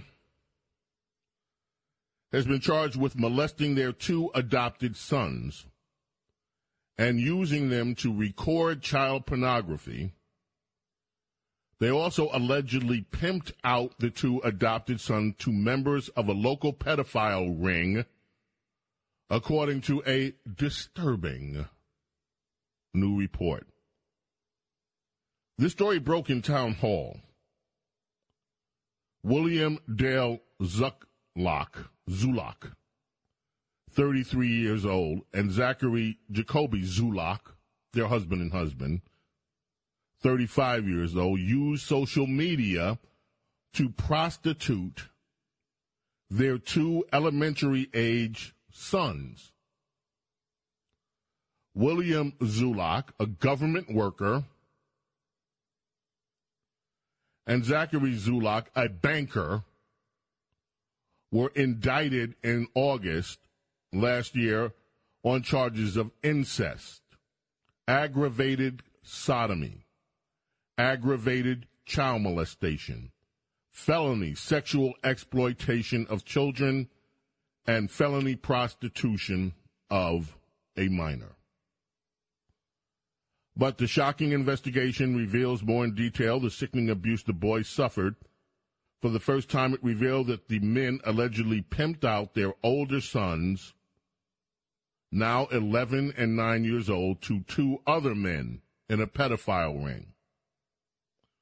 One of those men, Hunter Clay Lawless, Hunter Clay Lawless,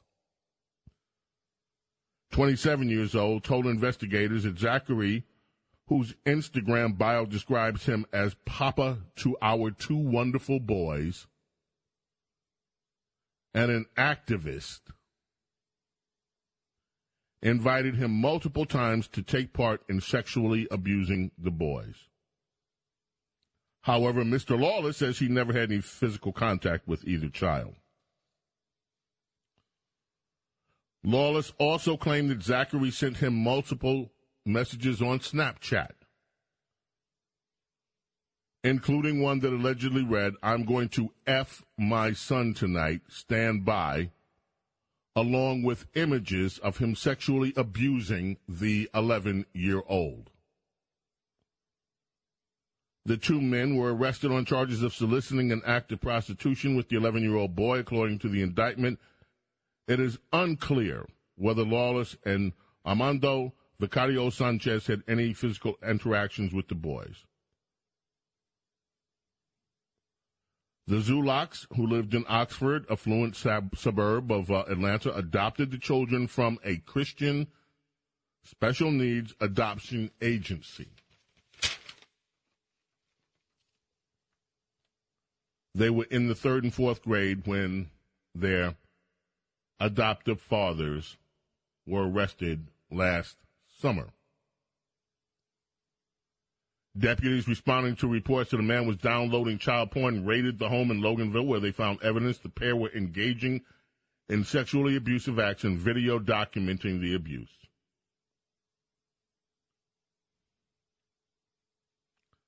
The government worker, one of these, admitted to forcing one of his sons to perform oral sex on him. To say, the couple had been active in the local LGBTQ community. Prominent LGBTQ publication Out Magazine reportedly asked to feature their photos on its website.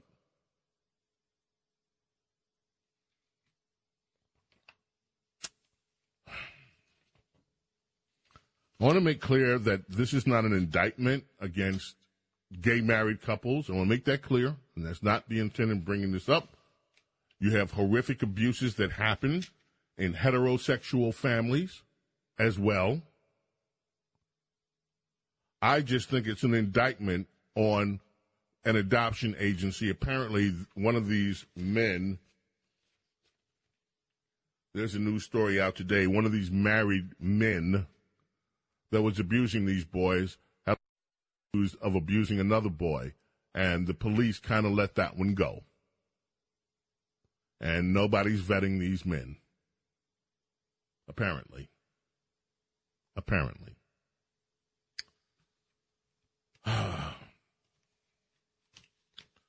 Let's take a break. We'll come back. We've got more news straight ahead. Don't go away.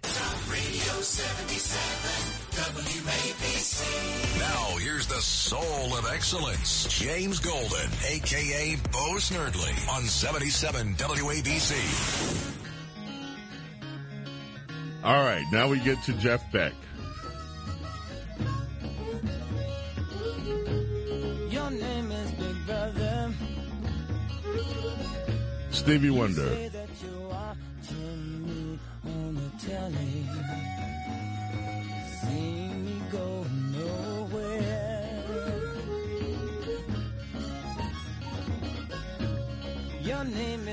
Brother. Boy, is this ever relevant. You say that you're tired of me protesting.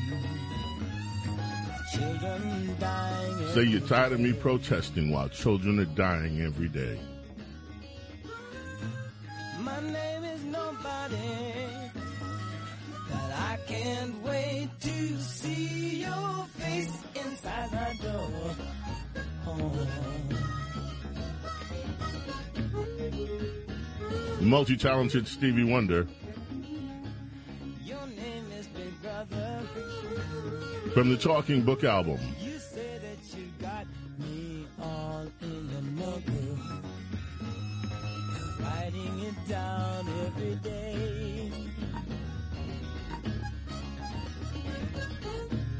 Your name is I'll see Your name is I'll see you.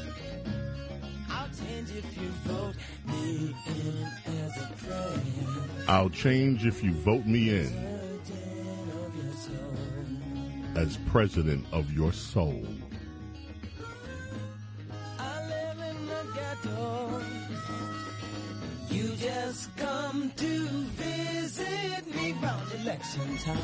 I live in the ghetto. You just come to visit me round election time. I That's from the Talking Book album. Let's head back to the telephone, shall we? Ed in Staten Island, welcome. Thank you for holding. Oh, good morning. How are you, Bo? I'm doing fine, thank you. All right. So let's talk about the budget deficit. Do you know what baseline budgeting is? Of course, I know what baseline budgeting is. Rush explained it to everybody. Yeah, you got get, you got to get rid of that, and Right. then you reduce spending two Well, percent Well, don't every just say, year. whoa, whoa, whoa, stop. Whoa, whoa, don't whoa, just, let me- I know it. No, no, no. You tell everybody else that doesn't know what baseline budgeting is. Tell them what it is. It's the budget automatically increases seven percent every year, with regardless of what the, the economy does. Okay, right? now, folks, you're right. It's okay. Let me just give a very brief explanation to top to on top of yours. Whenever Democrats or whenever Congress, like we just spent, one point seven trillion dollars in this omnibus budget bill. So this is already on top of the money we were already spending. We are now, the American government is now $31.5 trillion in debt. In other words, we have borrowed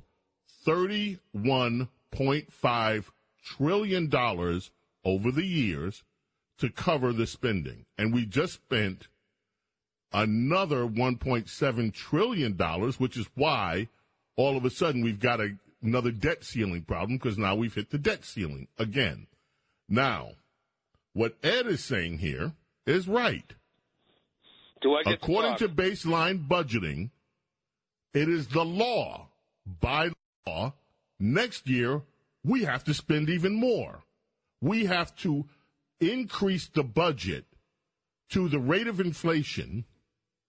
Every, I think it's the rate of inflation. We have to increase it every single year. There are never any years where the government, by law, has to say, oops, we spent too much money, we have to cut it back. No, we have to provide automatic increases. You, ladies and gentlemen, cannot run your business this way. You can't run your house this way. Oh, we spent this much next year. Well, we automatically have to increase the rate next year. It is economic insanity.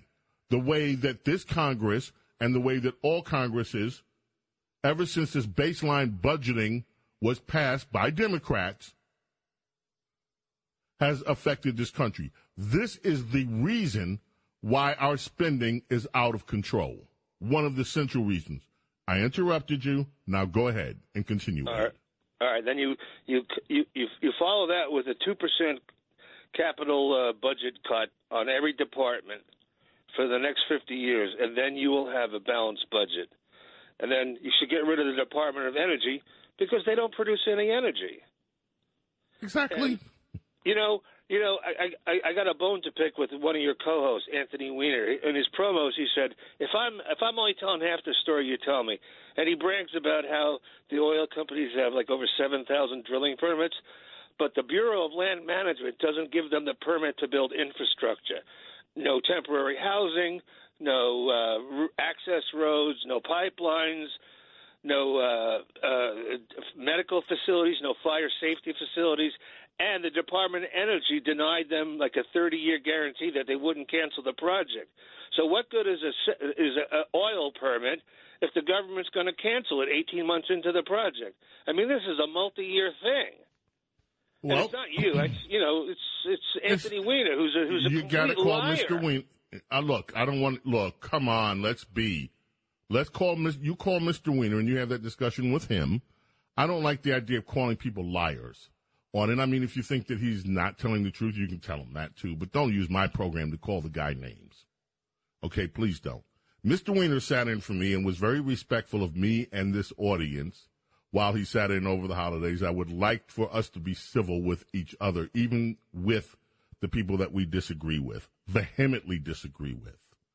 I'll leave it there, but you make some really valid points about especially what it would take to get back to a balanced budget. And folks, this economic reality of baseline budgeting is you, like I said, if you ran a business like this, they'd have your butt in jail because you are violating every best practice in accounting. This is not the way to not only run a business, a household, or anything else. It is absolutely absurd. Scott, it's your turn. I'm saving you for last, Diego. It's your turn.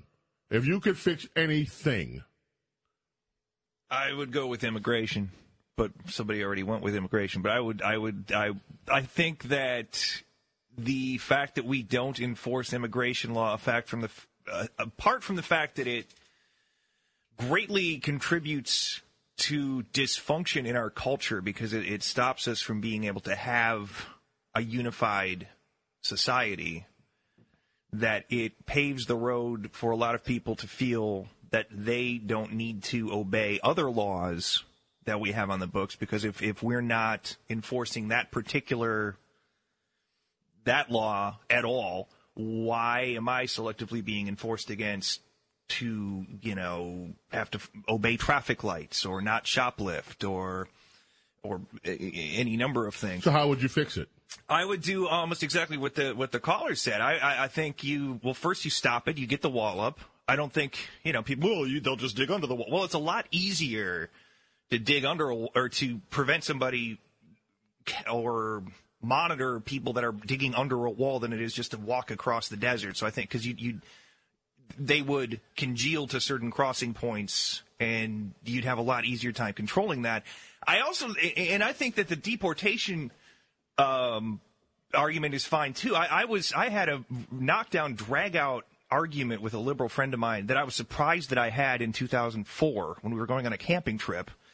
Because that was during the time when George W. Bush was talking about lining up all the buses. You know, let's just get them on buses and ship them out. Well, he said, well, you'd have to line them up from San Diego to Vancouver. There'd be so many buses. We can't do that. Why not? Sure, we can. Yeah, we can do anything we put our minds to. I mean, th- th- this nation, it- to say that you can't deport the people that are here, you absolutely can.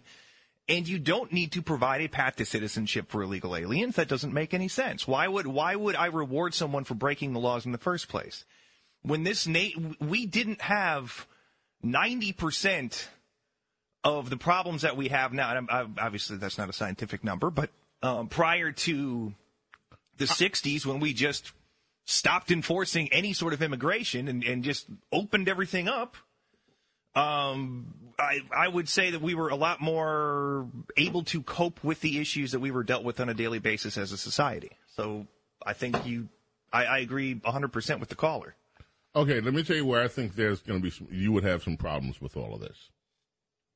And let me just be real frank about this. Look, I am I support law enforcement. I think what you first of all, we've never had a unified country. I just want to say for the record, and America will never be quote unquote a unified country. We have been arguing with each other since before the country was formed. We will be arguing with each other for the till the end of all time. Human nature. That said, if you do not have a state that enforces the law equally, you start running into problems. And this is where Americans think that there's been, they see a, one set of laws for themselves and they feel like second class citizens in their own country because we don't have a set of laws that, that are enforced for this particular class of people, illegal immigrants. And so, yeah, problematic. As for mass deportations on the scale that you're talking about, it will never happen. We do not have the law enforcement capability to do it, and, we- and, and we don't have the political will to do it. And thirdly, if you ever try to do it, one of the things that you're going to have to face intellectually is the fact that where do you stop? Because people have been coming into this country illegally for well over a century, and you just better not stop with Mexico and no, Central you stop- America. if you have citizenship, if you have permanent residency, if you have a work permit, if you have a visa, you're good. If you don't, you go. It's that that that simple. Boom. We, are- we have the laws. Boom! We have the laws. It's kind of like we have the meats. We have the laws. James Golden, aka Snerdley, our duo in the can. In the next hour, we're going to call Rhonda. In the next hour, we're going to talk to Naomi Wolf. In the next hour, Diego's turn. What would he fix?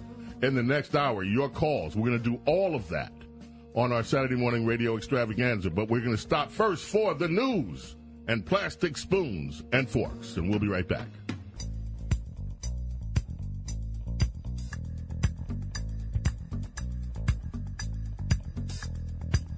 It's James Golden, aka Bo Snerdley, on 77 WABC, the crown jewel of American radio. Rover, I'll tell you what you missed. You just heard it there. Danny reported once again they're coming after your stuff. They're coming after your knives. They're coming after your plastic forks that you get with your takeout order. Not only that, they don't want you to have any condiments. No ketchup packets for you. No, no mustard packages for you. No mayonnaise. It's too much stuff. It hurts the environment if you have to have stuff with your order. These people these so-called these these elected le- this is New York City Council, a raving bunch of authoritarian tyrants. And the only thing between this bill becoming law and you having more of your freedoms of choice denied is if Adam signs this bill or not. Thank you for that addition, Danny. That's real important to know. There's a way to stop this. And I'm not going to say, oh, call the mayor.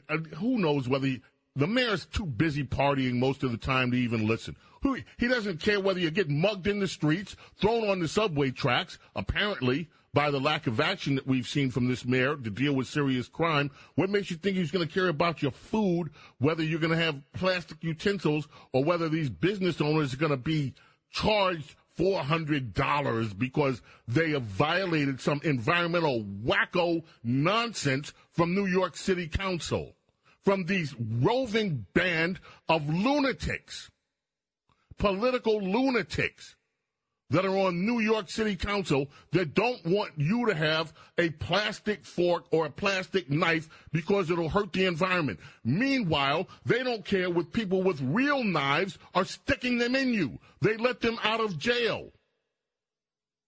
They don't care whether your business is going to go under. They don't care if you they they don't care if they stick you with a COVID jab. In fact, if you don't get their COVID jab, they're not out there saying you can store. No, no, no. We have this mandate. This is this is insanity. So many healthcare workers in New York, the heroes, heroes who actually worked through COVID when there was no cure, when it wasn't even known how it was transmitted. These people didn't have vaccinations, but they risked their lives to go to work and to help all of us get through COVID. And then what does the city government do? What they turn around and tell them, "Oh, well, you have to get a vaccine, otherwise you're going to lose your job." Unless you're an athlete, then you can come. Never mind the mandate. Then, if you're a real high-priced athlete and you want to come to New York to bounce a ball, well, then never mind our laws. But if you if you happen to work in the city hospitals, if you happen to work and put your life at risk, unless you agree to put this substance in your body that hasn't been fully vetted and tested, if you have health issues, they don't even want to know from that. They demand you do, oh yeah, stick that in yourself. But now you can't be trusted with a plastic knife because it's going to hurt your environment. These people are lunatics. This defies common sense. This is a good point for us to listen to the interview we did earlier with Dr. Naomi Wolf. Now, again, Naomi Wolf is politically, you would have to say she was on the, she is, I don't know whether she still is, but she was huge on the left. Doesn't matter. This woman is so brilliant. And I don't want to go on and on about it. Let's just listen to the interview that we did earlier this week with Dr. Naomi Wolf. With us, and we are very pleased to have Dr. Naomi Wolf with us. How are you, Dr. Wolf? Uh, I'm good, and what an honor and delight to be speaking with you. I appreciate it. Well, you know, I really appreciate it. Uh, We're in such a polarized world these days. And I just have to tell you that although you and I probably have many disagreements politically, I've always respected you as an intellectual giant. And you are.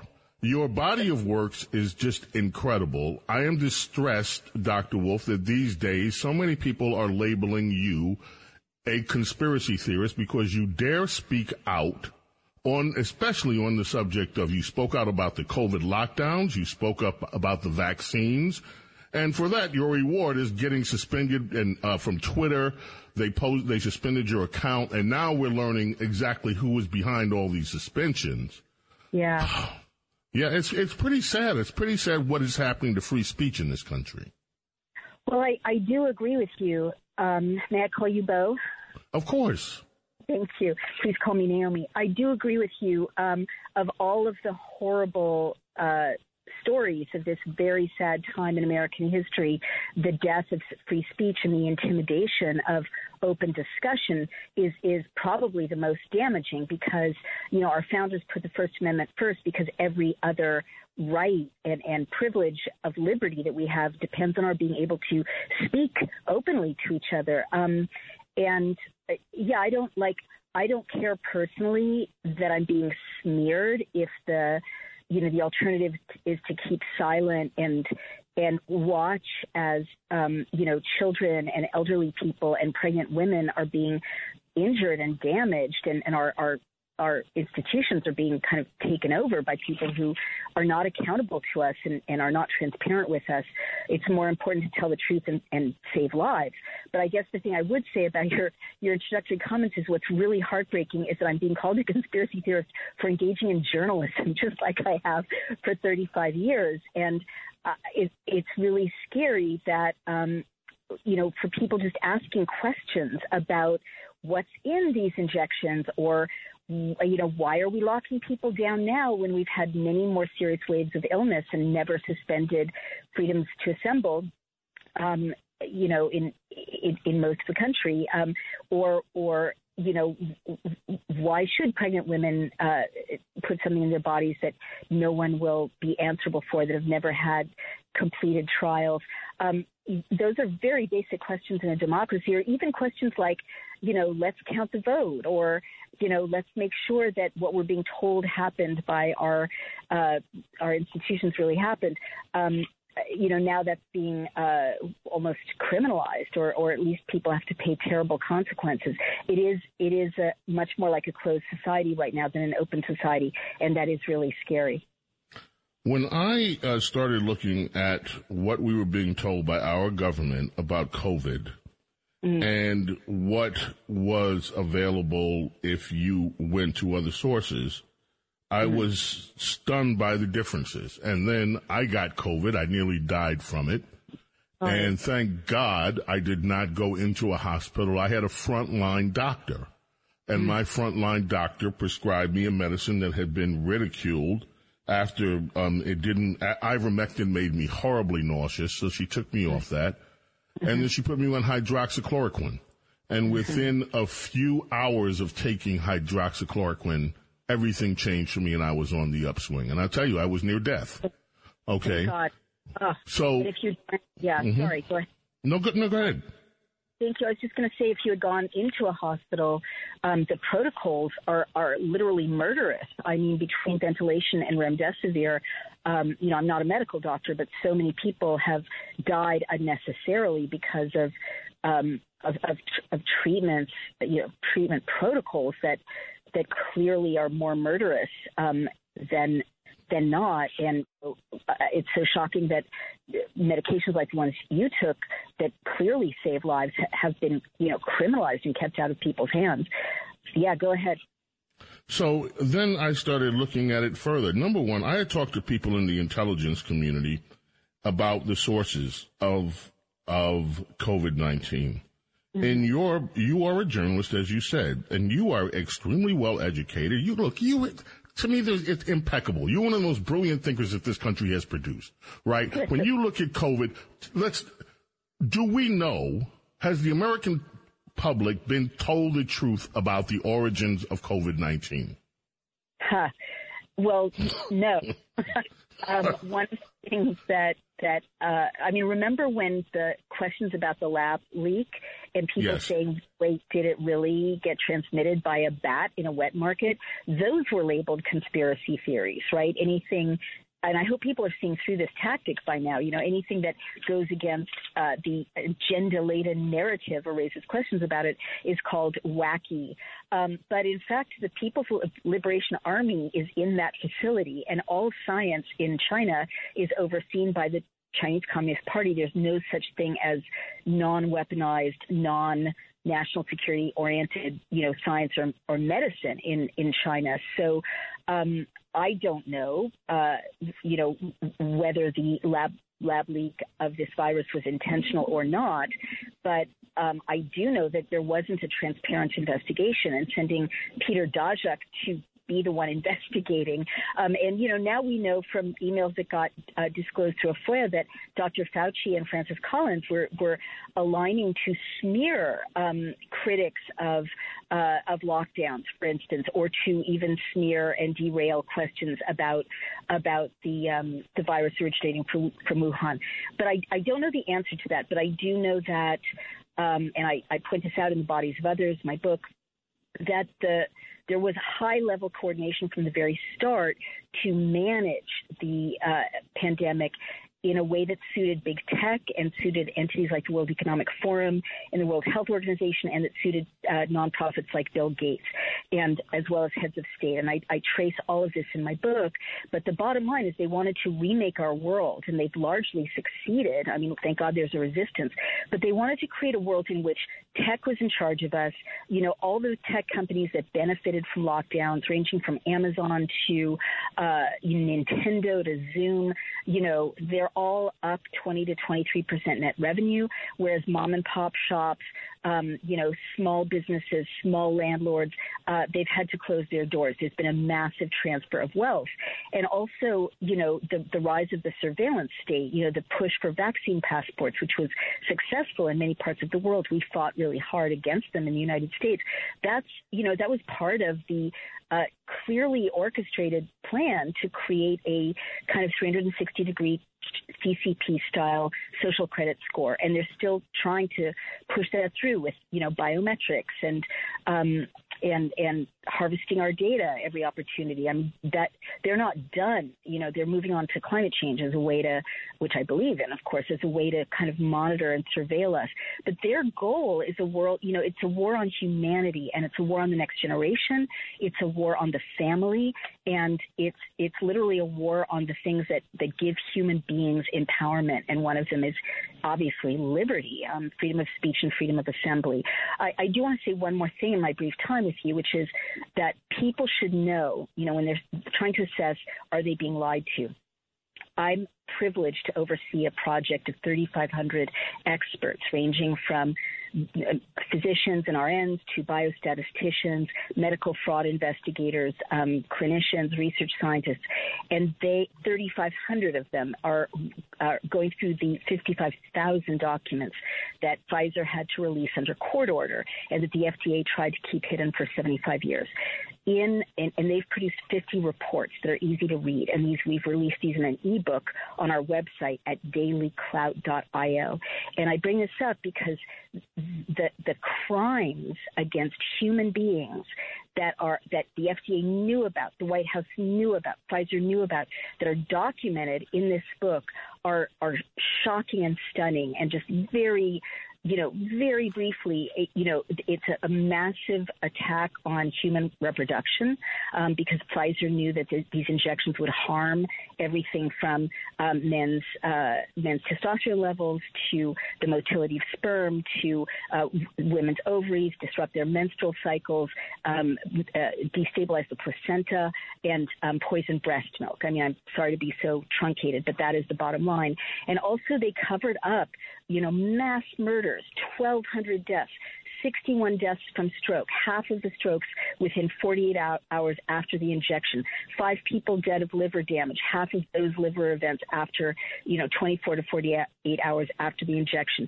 35 teens, you know, injured with heart damage a week after the injection, um, and they kept it quiet, you know, while there was a big push to inject teens, and on and on and on. A massive attack on humanity, again, especially on the West, disproportionately, um, and and literally the attack goes into um, affecting babies that are not yet born, and and and uh, rising well up to 20% drops in live births around the world right now, and we know why.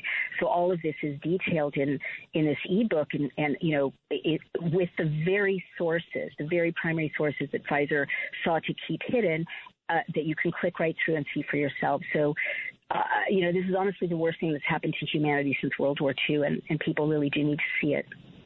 I call this the worst crisis, the worst scandal in human history because of the sheer number of people that it's affected. I, we're out of time for right now.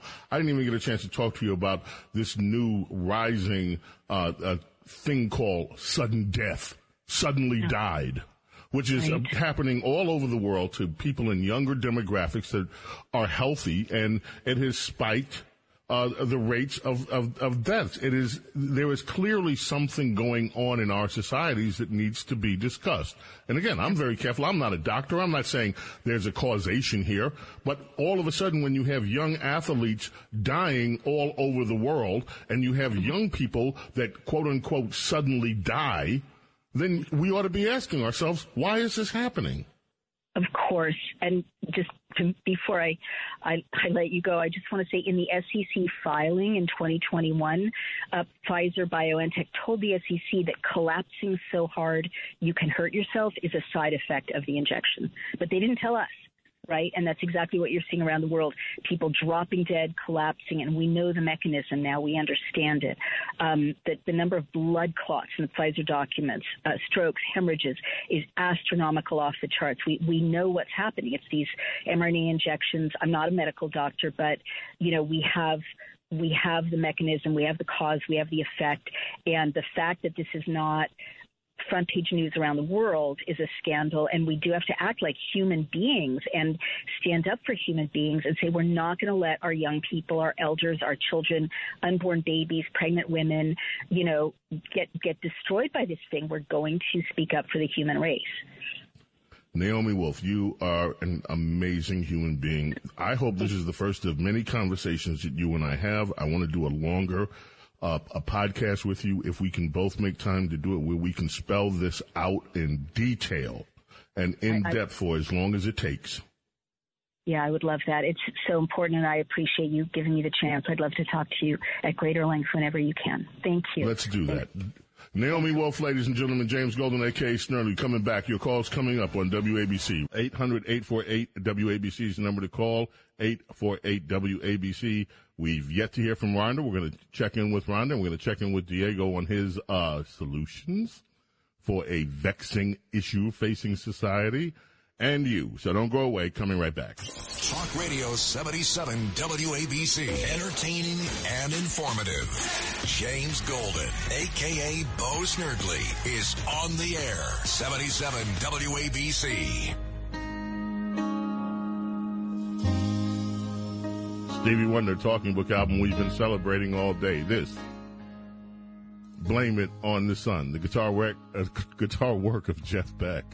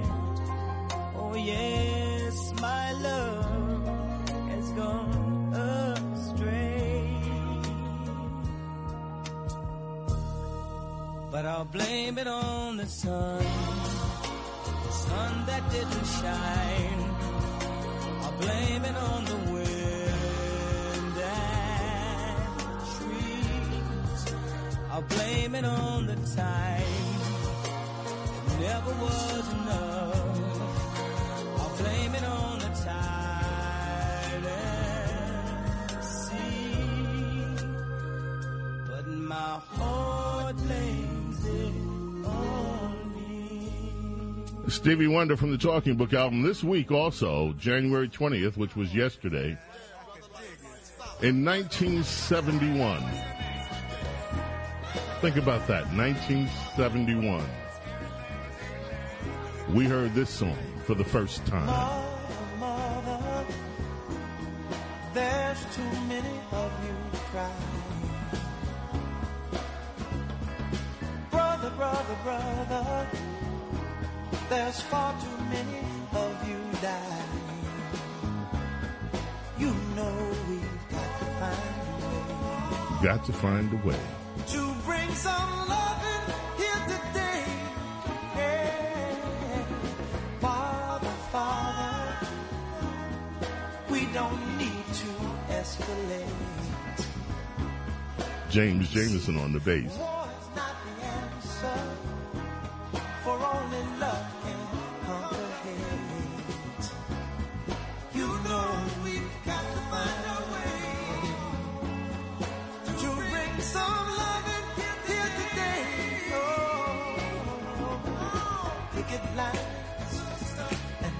Don't punish me with brutality. Talk to me so you can see oh, what's going on. What's going on? Yeah, what's going on? Oh, what's Let's head back to the telephone, shall we? Robert in Suffolk County. Welcome to our Saturday morning radio extravaganza. How are you, Robert? What's up, Hi, Robert? Good morning, James. Good morning. Okay, Your turn. I have I have what I think is a uh, good plan that will help our economy. And what is that plan? All right, let me pull this up here. Uh oh. Sounds like he's going to come with a book. What's the plan? What we're all anxiously waiting. What's the plan? What's the plan? What's the plan? All right. What's the plan? What's the plan? I am. I'm. I'm scrolling down Robert? through it. We're going to put you on hold, Robert. You find the plan. We're coming back. We're going to come back to you and get the plan. What's the plan? In the meantime, let's go to John in Staten Island. How are you, John? How are you, John? What's the plan? Happy New Year. Well, I don't know if I spoke to you after New Year's, but um, my point, uh, trying to fix the country, let's just say what it is. They keep printing money. You can't do it. We don't have it. You- You're telling them this is the opportunity, the world of opportunity, but the UN, the WEF, and everybody else is, is paying people from 150 countries to get 250,000 people in one month here. That cannot be done even if you were a simple immigrant trying to cross the country. This is being funneled in through UN, WEF, globalist money, and then we should stop giving the UN money because they're using our money to send people here so they can get cheap labor, cheap votes, and on top of that, pardon me, I was just eating my breakfast. Um, What are we uh, having for breakfast this morning? hot sausage with eggs and mushrooms and onions. Boom. You having coffee with that, or you just like you know? mm. I take actually two fresh orange juices that they have in the store, and I throw them in a blender, added one teaspoon of sugar and a lot of water, and you got your own orange juice. Because I don't know, somebody says the pulp in the orange juice may not be pulp, so I'm going with the natural stuff. If the pulp in the orange juice isn't pulp, then we are all in trouble. But anyway. I don't even know what they're using. Well, the thing Okay. is this. Uh, Yeah. My point, I was going to talk about Wray. Wray showed up at the WEF telling people about how, uh, oh no, telling the elite how the FBI is helping out the WEF.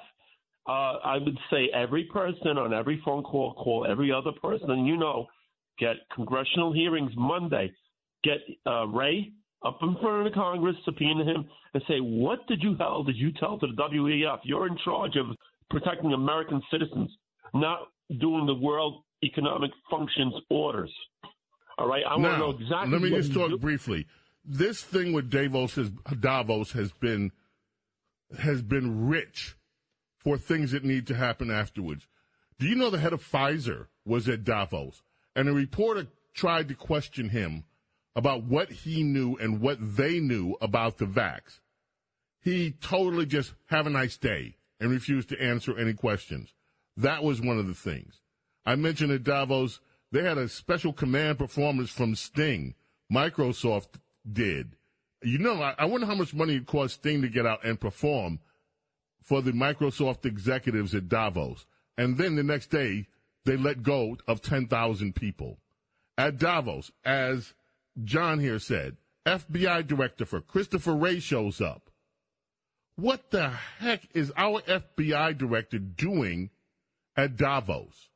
Davos is the collection of the elite liberals around the world, except when Donald Trump showed up and told them to their faces that he was opposed to their globalist agenda, which was amazing. Anyway, we got to go to a break here. WABC Talk Radio 77 coming back. More your calls. Rhonda and Diego and more.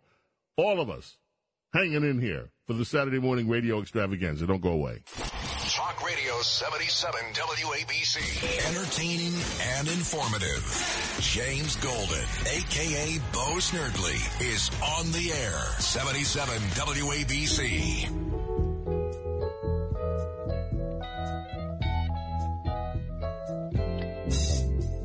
Stevie. From the Talking Book album, the guitar handiwork of Dave Jeff Beck. Tears of sorrows came before me in my mind. I had no problems, never a problem in my life. Never worry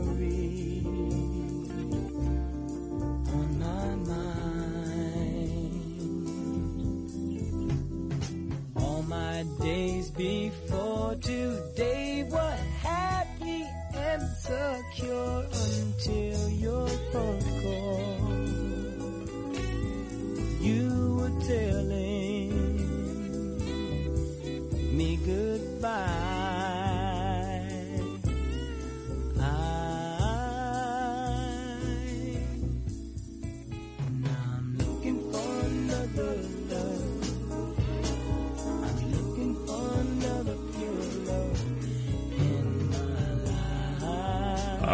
looking for another pure love. That's Stevie Wonder.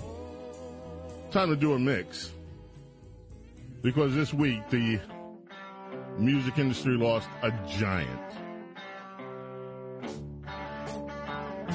This, of course, Crosby, Stills, and Nash.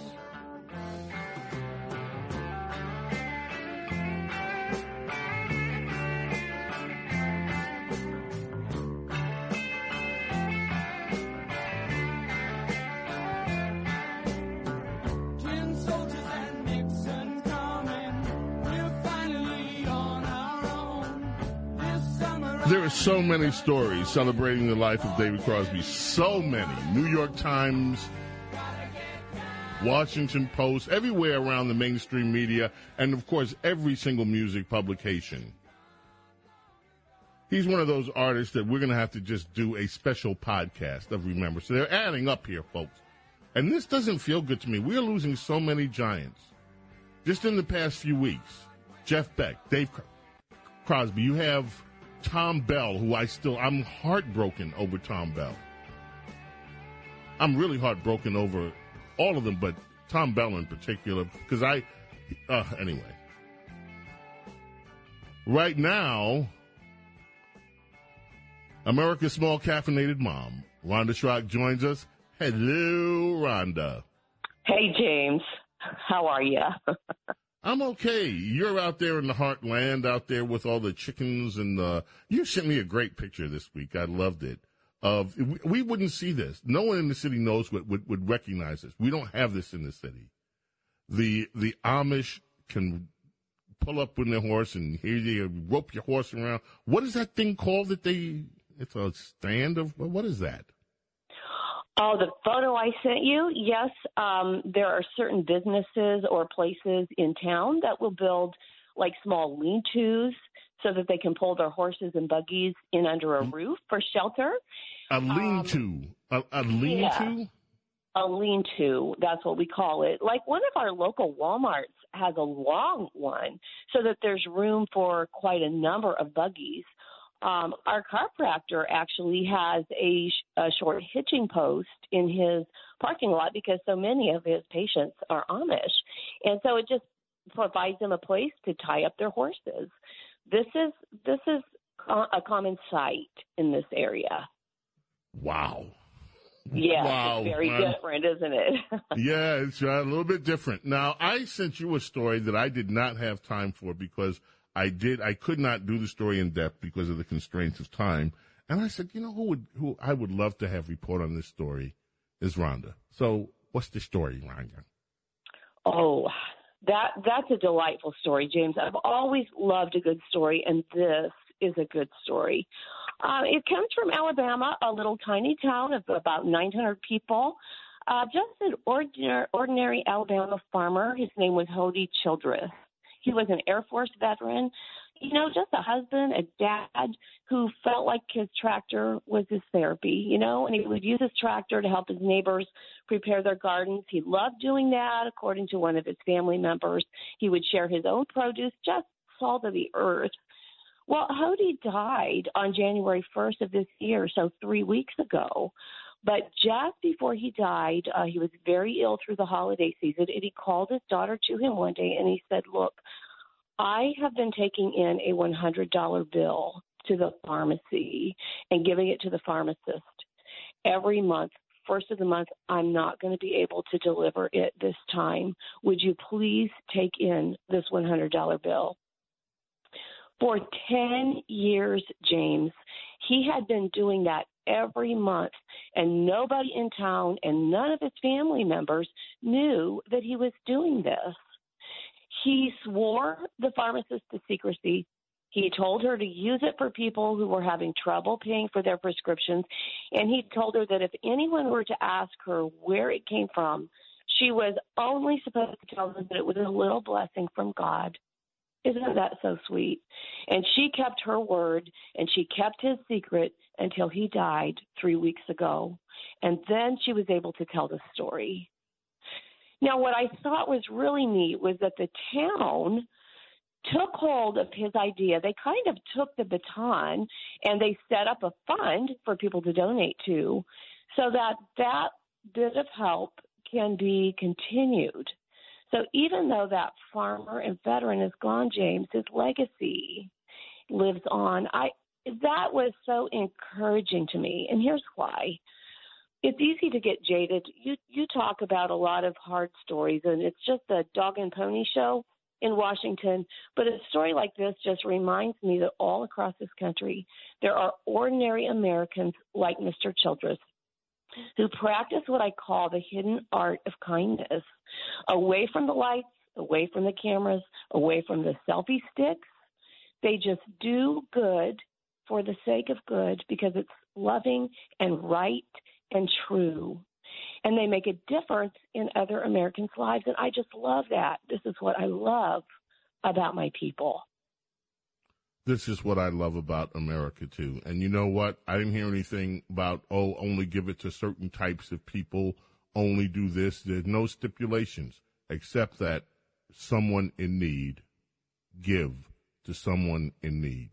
That was his only stipulation, right? Yes. And isn't that a lovely principle to live by? To look for those in need and give what we have. A a hundred dollars probably isn't a lot of money for some people, but I have a hunch that for him, maybe it was a lot of money. And so when you give what you have to someone who needs it, it makes all the difference in the world. I'll tell you who it's a lot of money for. It's a lot of money for someone that came in ill that didn't have the money. It's a lot of Oh. money for someone that came in with a sick child and wanted to know how to pay for Exactly. their Yes. medicine. Oh. That's who it's a lot of money for. And you know what? That uh, this is who this is the best of who we are as Americans. Little small town here, we don't even we, we wouldn't even know where to find it on a map. Little small town here in Alabama. And this Yeah. is this man and what he did for a decade with no one knowing. Mm. Which shows uh, just such a humility, you know, and a depth of character. I don't need the applause. I don't need the attention. I don't need, you know, the 500 likes on Facebook because of what I've done. I'm just doing it because I want to help someone else. That that inspires me to be a better person. I, I've been thinking on this story for the last two days it's just lovely. You know, George Bush, George Bush Jr. during his presidency, he had a program called A Thousand Points of Light. Do you remember that? I do. It No, just yep. made it made me think of that. You know, in his way, in his town, with his means, he was a point of light to his fellow townspeople. I love that. Me too. Rhonda, my darling, thank you so much. We'll catch up with you next week at some point. Thank you, Okay. America's. but you have to tell people before you go where they can find you. America's Small Caffeinated Mom. Where can people find you writing? RhondaSchrock.com. Come join me. Spell your last name. Oh yes, Schrock, S C H R O C K.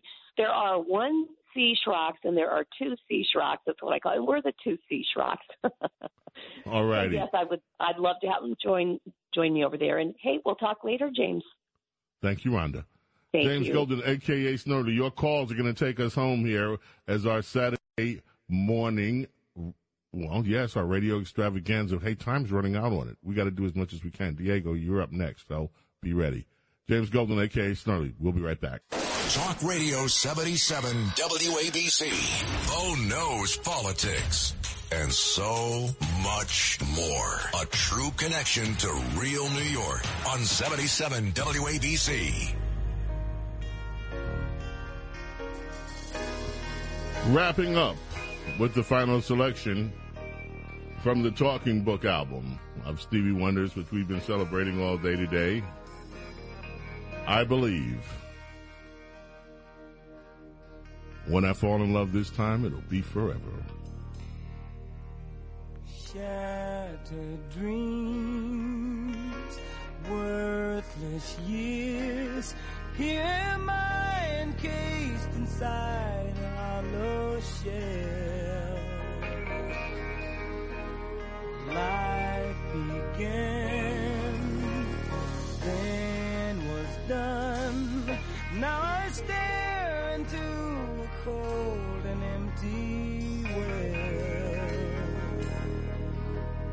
The many sounds that meet our ears, the sights our eyes behold, will open up our merging hearts and feed our empty souls.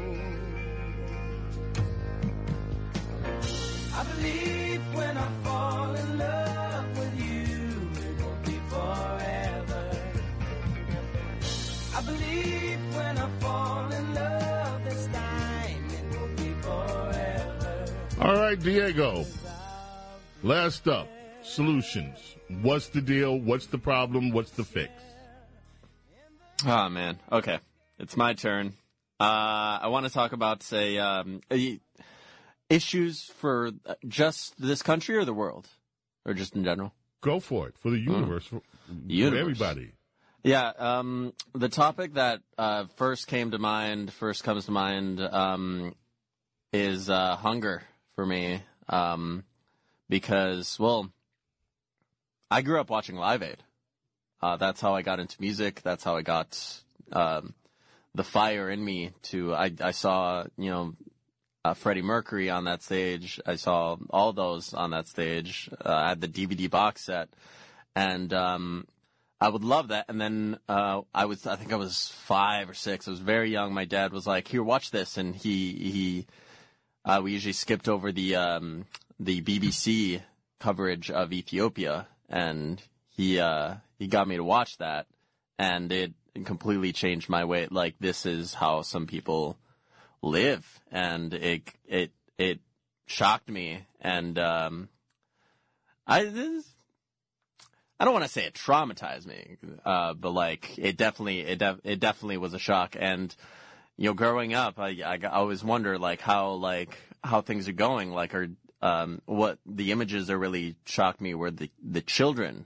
You know, the children to me are you know innocent. They they can't really work. They gotta they gotta study. They gotta they study to to get the work later in life. So I don't know um, what they can do. So um, and during the during the uh, Okay, so we got world hunger. Yeah. How do you solve it? One hundred. That's what that's what I was getting to during the um the last hour. I was like, okay, I'm going to talk about this. How do I? So I've been googling how much would it cost to end world hunger, and here's some numbers for you. Thirty-seven billion every year until 2030. It's a drop in the, that's a drop in the bucket for what we spend. Yeah. In these United, that's a drop in the bucket for what we waste. Yeah. I'm not kidding. That uh, No, no. We, the, Pentagon has has cannot account for way more money than that in just one government agency of money that's been allocated. Mm-hmm. There was a story recently, and Yeah. you're saying 37 billion dollars could completely end world hunger. Yes, that's what I'm saying. And I don't know. The thing is, it doesn't affect everyone. So not everyone's gonna be like, okay, yeah, let's do it. People are gonna people are gonna question like, what, like why, why should I care? It's not happening to me, you know? Can I just, and times I want to get to calls before we go, so I'm going to cut, cut, cut you short, but I just want to say something to you. That, when you say, why do I care? It doesn't happen to me. I remember the first time I went to Tijuana. Okay. I will never forget this as long as I live, ever. I saw a little girl wandering the streets by herself. And to me, she looked to be no more than four or five years old. There was no adult in sight. And she was just wandering the streets with her hand out, crying, begging. And I thought to myself, what in the hell kind of world is this? And what you're saying is the same thing to me. It, it's everybody, but you know what? Here's the good news, Diego. Everybody doesn't have to care. Just enough people do have to care. That's good. To fix it. Yeah. Unfortunately, the, the also growing up in Mexico, the entire not the entire country, but a lot of there are a lot of bad parts down there. Unfortunately, um, and yeah, uh, baby steps. I think is my final answer to how. Um, I don't know. I don't know how um, people might agree with this, but like lunch debt, lunch debt in schools is a thing that people are debating right now. And um, going back to going back to my uh, previous statement of you know kids are kids gotta edu- gotta learn they they need education to get through life. I think you know I think Nelson Mandela said that education is is is the salvation, and um, you know I think I think we gotta we should do a little bit more to, to help these. Well, kids get you, you're a musician. You're a musician. You have Yes. albums, and you're so. If that inspired you, now I'm going to challenge Mhm. you. Okay. You're a musician. You say you want to do this. Come on, step up to the plate. And now, next, Okay. tell us how you, as a musician, a working musician, are going to start to make this happen in baby steps. That's a good one. For next week. For next week, okay. Let's get back to the telephones, shall we? Thank you, Diego. Let us go to Bo in Trumbull, Connecticut. How are you? Ah, my golden years have been turned to rust. But Mr. Snerdley, you, the nice young lady that was talking about white supremacy, but she knows it's out there but hasn't seen it because she's been taught it. And she's was talking about her child coming up and going to be taught Black History Month. How about teaching the complete Black history? How about how people became slaves? It was one gang going into a, vil- a village and killing a bunch of people, and the ones they didn't kill, they captured and sold them. It was How about one this? black gang. How about teaching how people became free? How about teaching in America that this was not the same people that whose ancestors now being called white supremacists also shed bloodshed so that everybody in this country could enjoy the freedoms of this country? How about expanding it for that from that?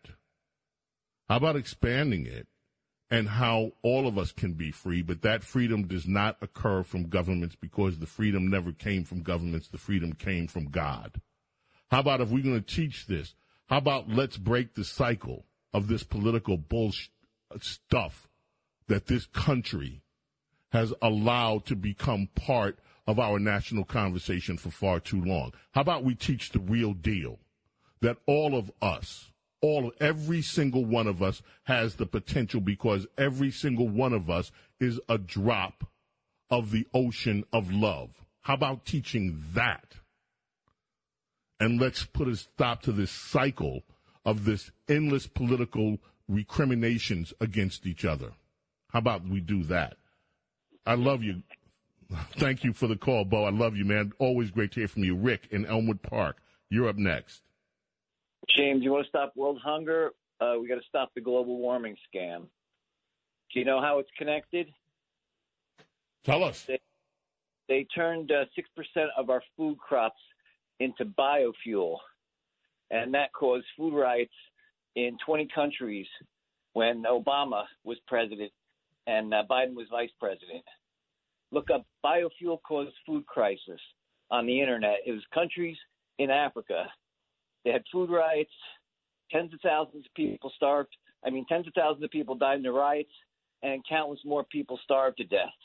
And now the price of food today is up because our fuel prices are up because Biden attacked our fuel supply. So it all goes back again to the global warming scam causing starvation. How about that? Boom. Let's go to Andrew in Byram, New Jersey. Hi, Bo. Yeah, not not to be confused with Andrew from Stanhope, which is right next door.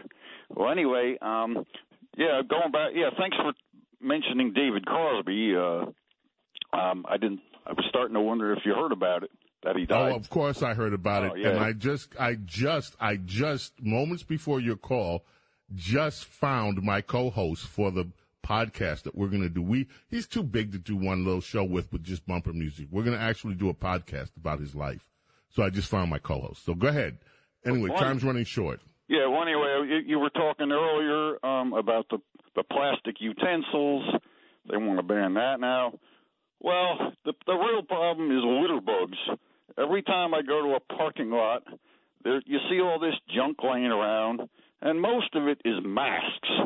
Uh, well, a lot of it is those ugly, good for nothing masks. And and when criminals wear them, you can't tell what they look like. So that's another problem that should be discussed more. They they they that's another problem with these stupid masks.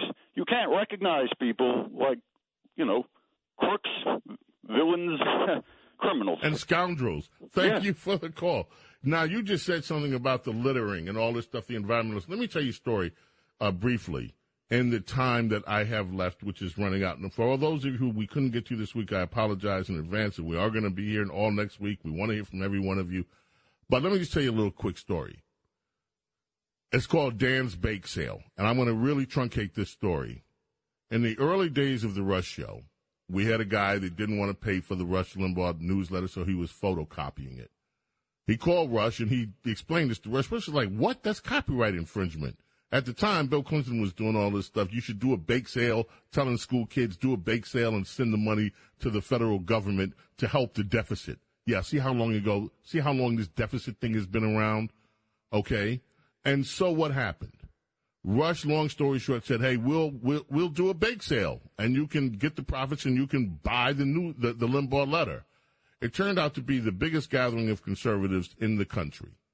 Over, it was called the Conservative Woodstock. It happened in Fort Collins, Colorado. Over 75,000 to 100,000 people showed up. We had vendors there from all over the country. People flew in from different parts of the world to be part of Dan's bake sale. It was huge. Now you can imagine in a city when you have an event like that, that you got 75,000 people, it's going to be pretty messy, right?